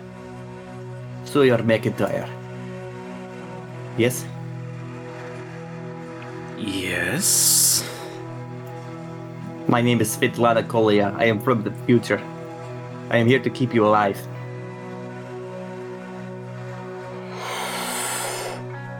I'm going to need you to slow down. I am going to speed limit.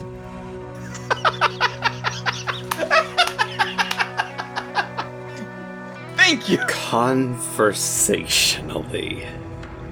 Please. Your name again. Svetlana Kolya, Russian Spetsnaz. I'm going to need you to write that down for me as soon as you are able.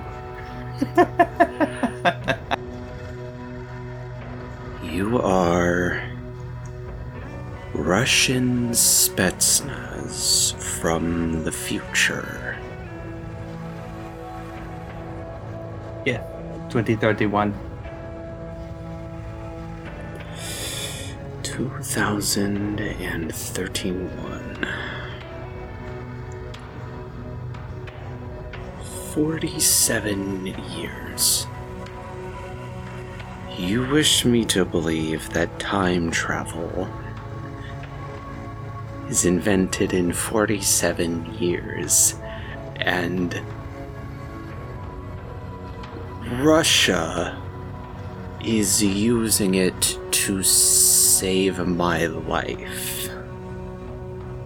The Russian state as you know it no longer exists. August 29th, 1994, Judgment Day. An intelligent network known as Skynet gained self-awareness in the... Uh, fuck, um...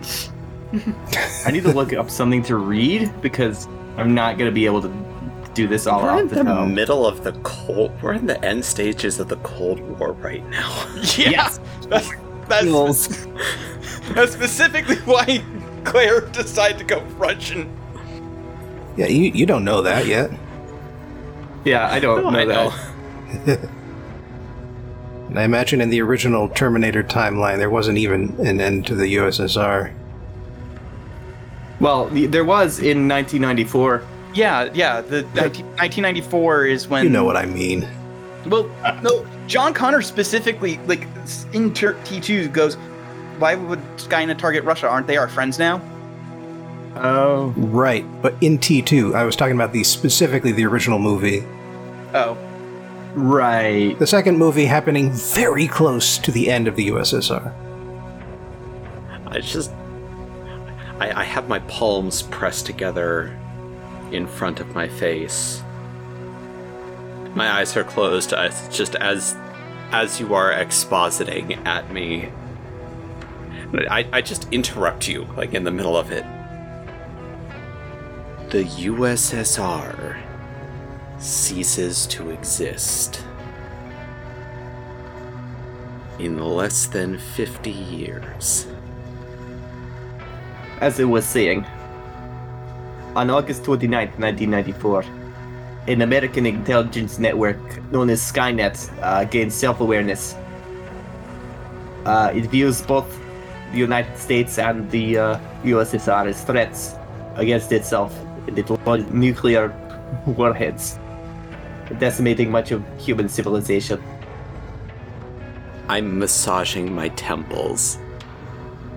I don't know if it's medically true, but I can just. The vibes are telling me that a migraine is about to activate. oh, oh yeah. The the migraine has been. I, I should have had the migraine activated as soon as uh, gunshots went out. Yes, migraine has hit.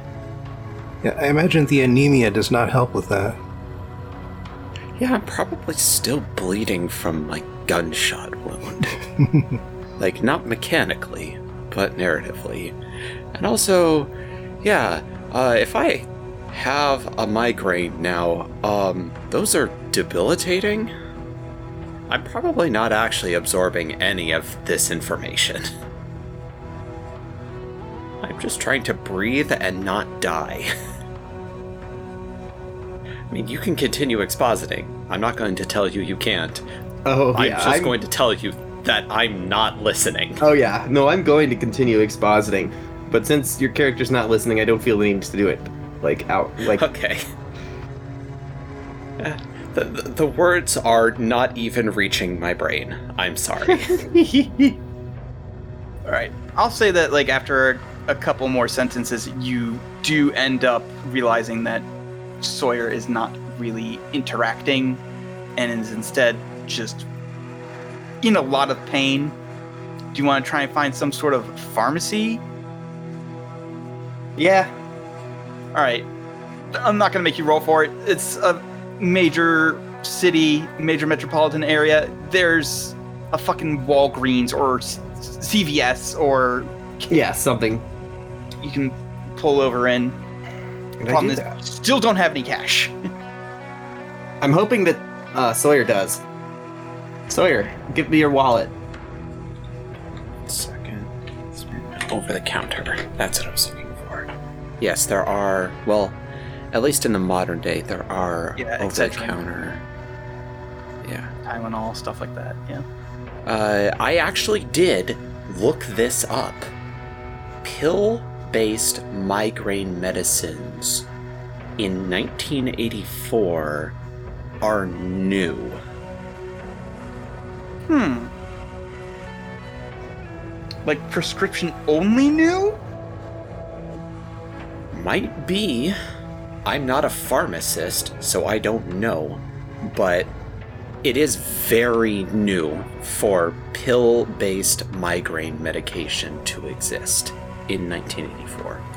Then it probably would be prescription only. I'm gonna say. Hmm. I think it's reasonable for me to declare that I have a script. Probably. It's in my bag back in my hotel room. Ah, yeah. Yeah. That's the that's the kicker, isn't it? Yeah. Do you know how long this will last? Uh, how long do migraines? Google knows I'm interested about migraines right now. it is auto completing. Uh, between four hours and three days, if untreated. You could rob a pharmacy. So, to answer your question, I will choke out I have no idea. Yeah, and I uh, flip out a pair of sunglasses that were tucked into my vest. I'll accept that. It's not nothing. All right. Let's go back to the other car real quick. Doc, are you gonna say anything to your savior, kidnapper? You're not sure which. So, how does it feel to take a life? Your kidnapper has had a small smile the entire time, and the face just goes cold and says, It does not feel. I do not feel. I see. That does explain certain things. How about this vehicle that we have found ourselves in? Do you enjoy driving it? I do not enjoy anything. I should explain. I am a machine intelligence, metal endoskeleton covered in human tissue. I'm a Cyberdyne Systems Model 825 Terminator. Ah, yes. That does make a lot more sense now. Although I have to admit, uh, if you are a Terminator, you are doing a poor job of terminating at the moment. Not all Terminator units are sent back in time to terminate, though I do have one target on my list to terminate. However, my goal here is to ensure your survival against the inevitable backlash that will be sent against me. We have determined that every time one of us is sent back into the past, a human is sure to follow to try and stop us, or sometimes another captured Terminator unit. Go on, this is making perfect sense.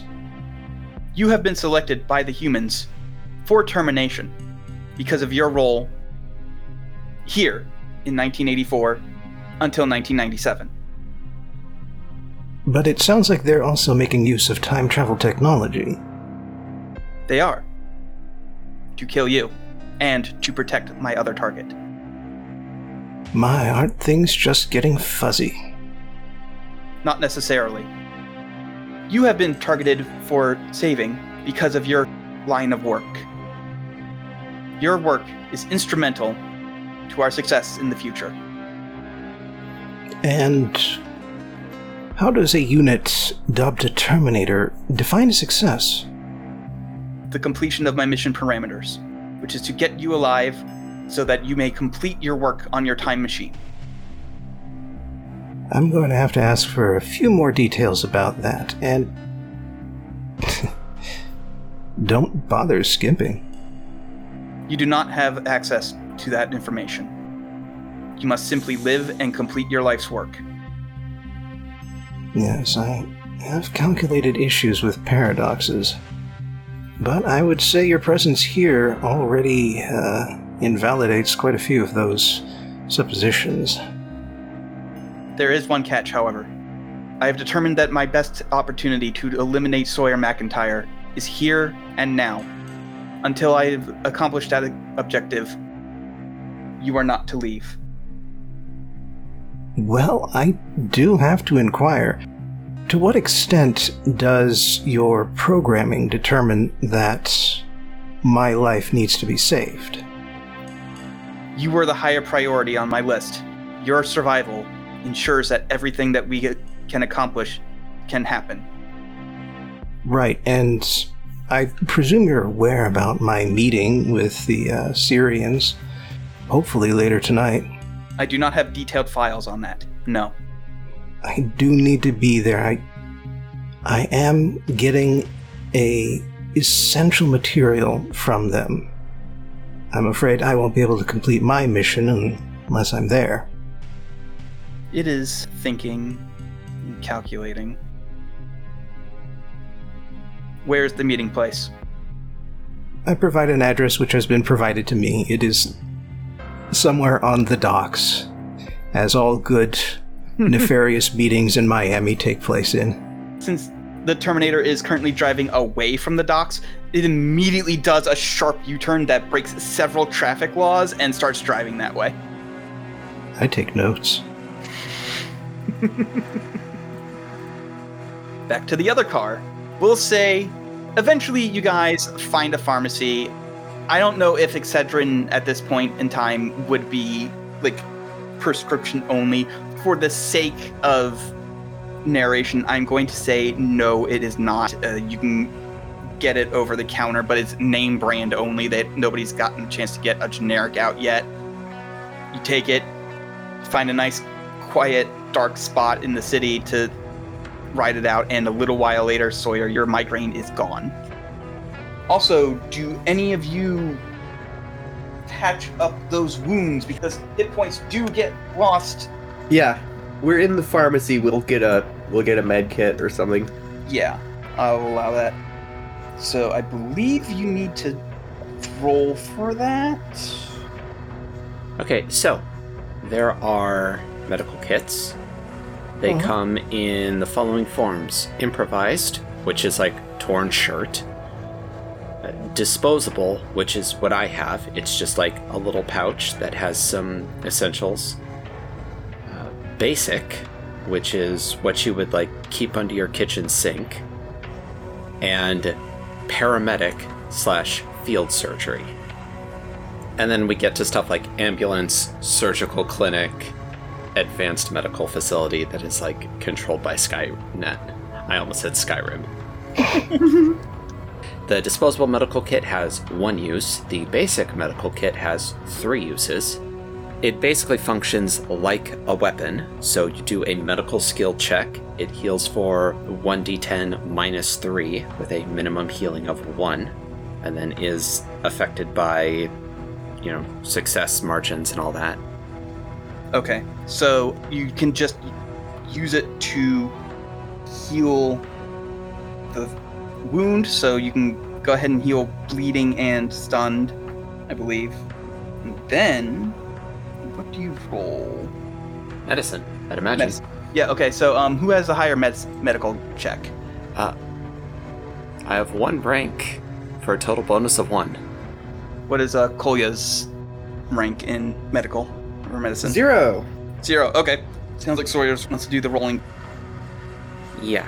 So the question is, uh, who am I healing? Well, one of you does have a head wound. Yeah. So no, I would obviously be I because I have no capital W wounds. So two uses get spent on Svetlana Yes. to f- fix up her. Is it her? That hasn't been established yet. Yes. Okay, fix up her capital W wounds. And then for our last use, am I taking the HP or are you taking the HP? No, healing the HP is on top of healing a wound once per scene. Oh, is it? I think so. I'm going to rule Let's it that have way. it work that way for this session and then we'll figure it out by next week. Yes. Yes. okay, so I'm going to roll medical three times then? You only roll medical twice for the hit points because the uh, injuries are automatic. Right, but I also need healing. Right, but because you can only heal one hit points once per scene with medical kits, you only need to roll twice. Once for her and once for you. Okay. Okay, I think I'm getting it now. Yeah. Alright. Uh, what is my target number? 10, like with firing a gun. Woof. Alright. Um. I will roll for myself first because you are supposed to treat yourself before other people. Okay. Well, Not you don't have any a- hit- no hit points healed there. Ouch. Uh, one. It has, Oh, that's right. It is a minimum of one. Yes. Yes. yeah, it does have a minimum. So I move from 12 to 13. And now for the other one. Not a heal Yeah. one. One. But also, your wounds are all gone, so you can uncheck the uh, the head wound. All right. Right. Now exposition may continue to happen. Okay. So I pop an Excedrin. I pop three Excedrin. And we just sit there in the car for however many minutes it takes to kick in. Eventually, the migraine dies down. My breathing goes back to normal. I can live with my eyes open again. And we just we, we sit there for like ju- just give it five minutes to just sit and breathe then so ussr collapses because machines in the future shoot nuclear bombs at everybody.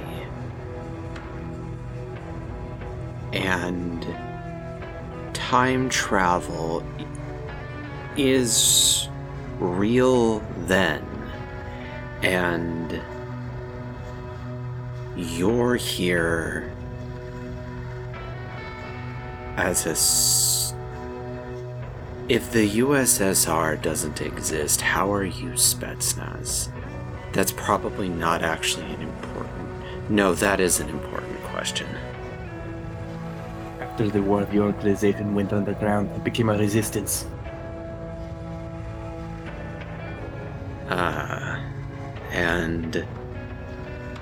Soviet underground resistance is using time travel to send me a bodyguard. Time travel stolen from the machine intelligence using uh, intel given to us by American uh, resistance groups led by one John Connor. Like I, I, I go from nodding to shaking my head. I just like spread my arms and why? You are important to the future. Shortly after the nuclear bombs fall, you uh, you set up several underground railroad style routes to sanctuaries to hide from machines. It's like at this point that I, I've taken the sunglasses you've given me and put them up in my hair. I just like I squint and tilt my head, and my mouth is a little bit open in that in that universal face that says, "What the fuck did you just say to me?" so, I survive nuclear Armageddon, and become a human smuggler for the other survivors. Yes, I'm just shaking my head. I don't know what to say. all you need to know right now is that there is a Terminator coming for you. You've seen it already. The other one with the gun. Yes. Are you a Terminator? No. What is a Terminator? This one is a Cyberdyne Systems Terminator Model 825. It is an inf- infiltration unit. Part man, part machine. Underneath, it's a hyperalloy combat chassis, microprocessor controlled, fully armored, very tough. But outside, it has living human tissue flesh, skin, hair, blood. I know most of those words.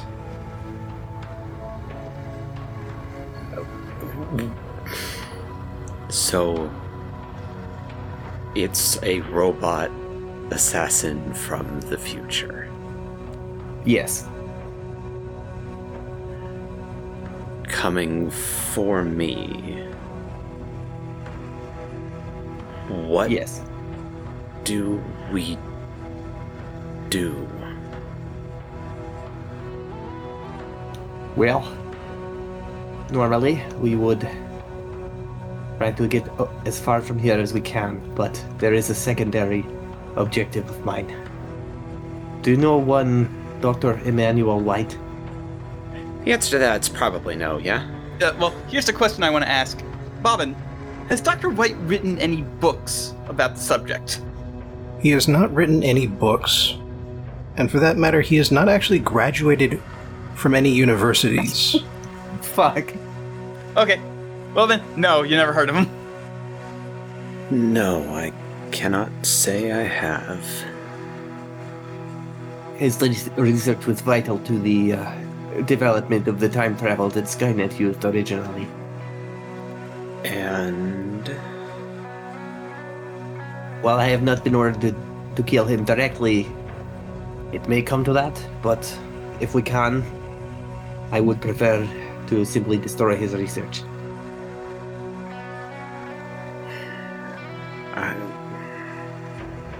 Okay, so.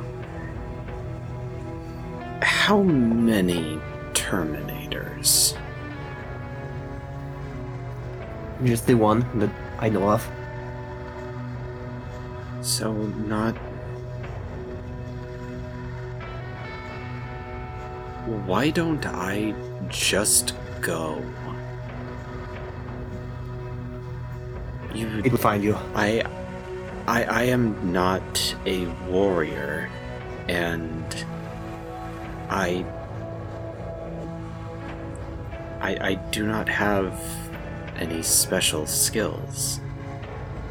I f- feel like if this is going to be a series of combat, life or death engagements, I will very much be in the way.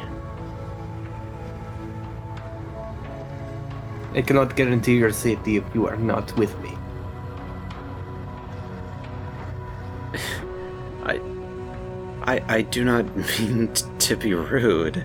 I, I am thankful for what you did for me earlier, but it doesn't seem like you can guarantee my safety when I am with you. That thing is out there, and it is hunting you. It cannot be bargained with, it cannot be reasoned with. It doesn't not feel pity or remorse or fear. And will absolutely will not stop ever until you are dead. Or we kill it first. Or if you are successful in your other mission, that would break all of this, right? It would hamper the time travel, yes, but you if, if you are not there to set up the refugee railroad in the first place, the American resistance may never get off the ground. I. Hmm. Is this. Is this Dr. White's research important for. I like. gesture at the heavens, the bombs falling. No, Ah, so that that will happen either way. But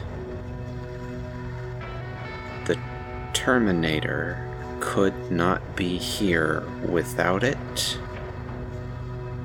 yes, So then you and I would both be better served if you could focus on that without me being in the way. If it is hunting you, not me. It will find you. Then, then all the better. I will find the fastest car I can and drive away. And you can find this Dr. White without opposition. Do you have any leads on him? So out of character, uh, Cat's making a very good point, but also that would, uh, I know, I'm sorry. it, it has very much occurred to me that like the smart move is for me to just just fucking leg it and draw the Terminator away. The thing is, if you if you leg it, then if it finds you, it will fucking kill you, and its mission will be accomplished. right, but but it's a race. It might not be for months or years, but it will fucking find you. That is its Okay. job, and it does not sleep. Okay, You do. here's the trick. I don't I don't know this piece of lore. Um and I don't know if Svetlana would about time travel mechanics. If she torches his research and time travel never exists, will the Terminator just like stop being here? No, it will not. Okay. So I don't know that, which is why I'm making this argument. yes. From what I am told, uh, this uh, time travel did not create loops or uh, paradoxes. Uh, this would not affect this Terminator's being here. So. So things from the future that come back.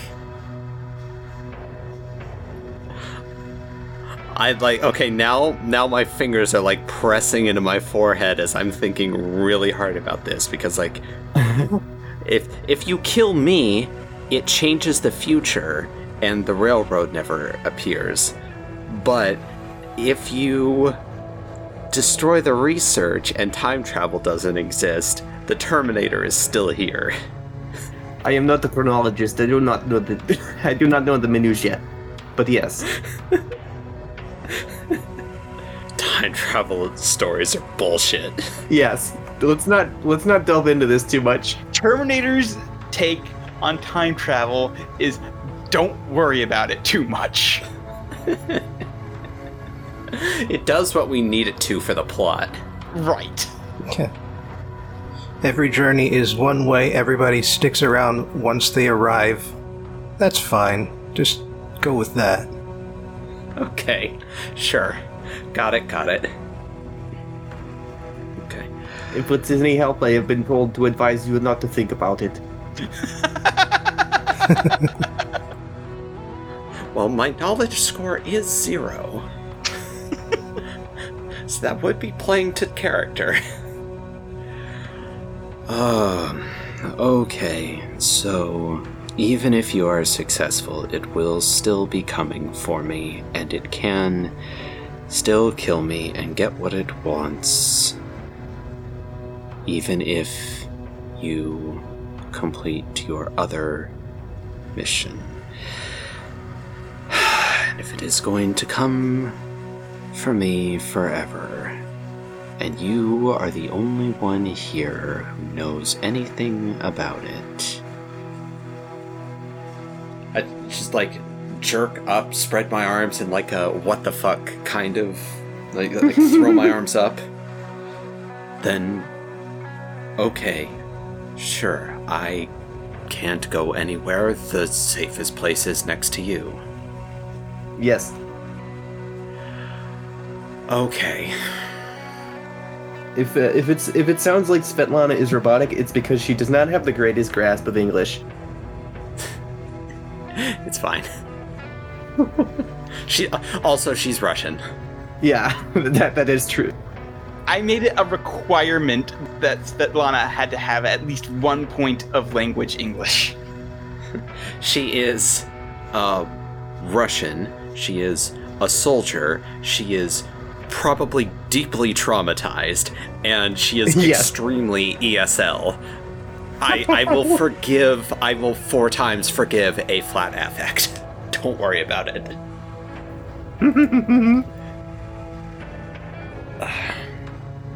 Okay, so then. What do we do?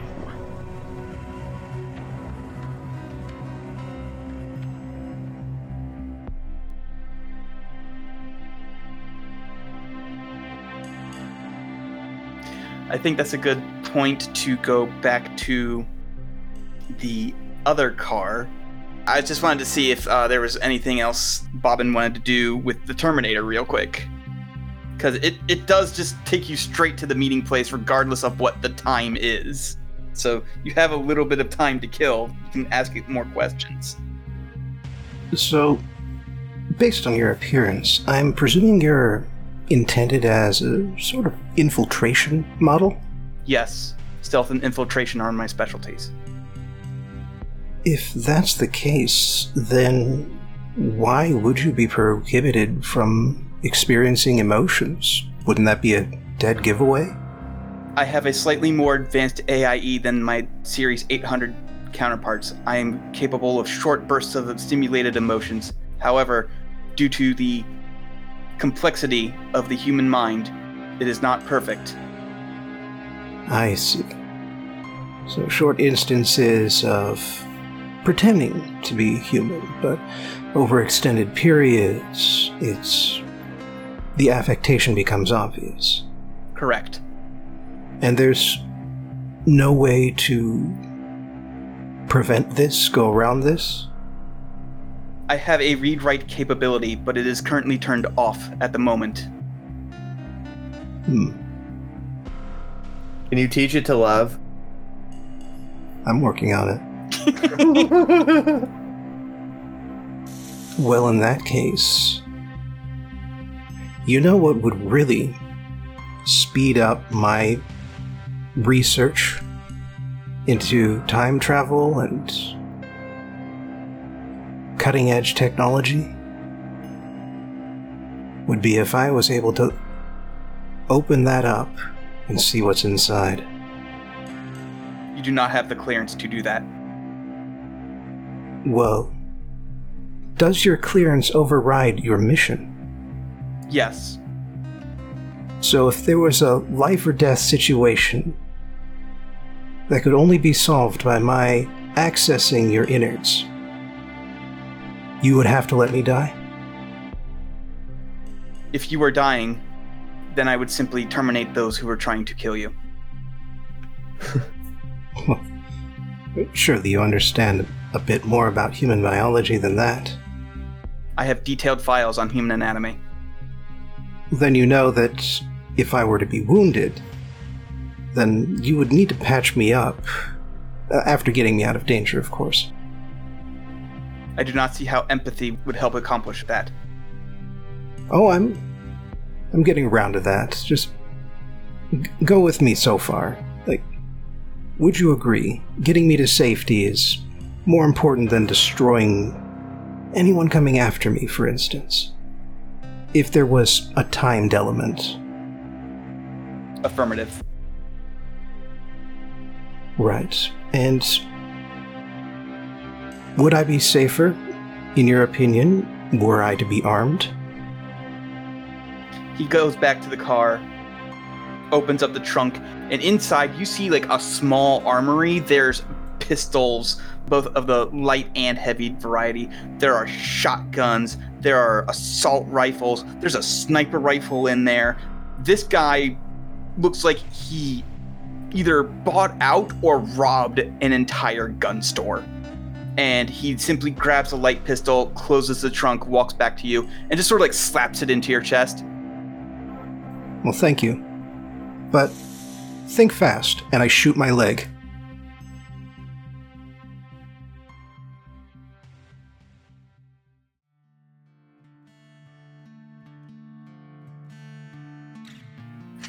Yo!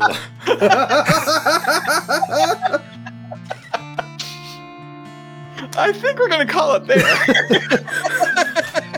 Bob, and you are an exceptional psychopath sometimes. oh, this is good. I love it. No, I, lo- I fucking love this. We're gonna call it there. Fuck. The book says everybody gets two experience points for just for showing up, so two experience points just for showing up. Okay. And it says to re- reward extra experience points sparingly, so I'm not going to do that, unfortunately.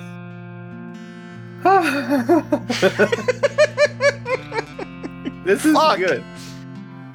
Ugh. I'm gonna take a look here. Almost ate shit and died. Uh, let's see here. You can improve stats. You can improve skills. You can master a skill. Only at the dis- game master's. I think the Right. only thing we could do with two is raise a rank zero skill to rank one. Um, you can raise a negative one trait to zero, I don't have any of those. or you can raise a zero trait to one, so you can buy one point of a positive trait. But that's Just it too. Mark the left leg wound here. Yeah, I'll I'll let you like. It's automatically God. get that. Um, you're bleeding. I got to roll a fucking. He handed you a light pistol, right? Mm-hmm. Okay, hold on. I'm gonna roll his real quick. We'll just see what the damage is. We're just Oh. going with damage. I'm not gonna see. I'm not looking at anything else. Okay, so three, three damage. Because it has to be a minimum of three. All right. Well, thanks everybody for listening. Thank you, Bobbin, for throwing me that fucking curveball. Holy shit. Uh, and we'll see you next time for Terminator Miami Vice. If I said the the name was something else in session zero, I changed my mind. Deal with it. Good night. Good rest of your time zone. Good God.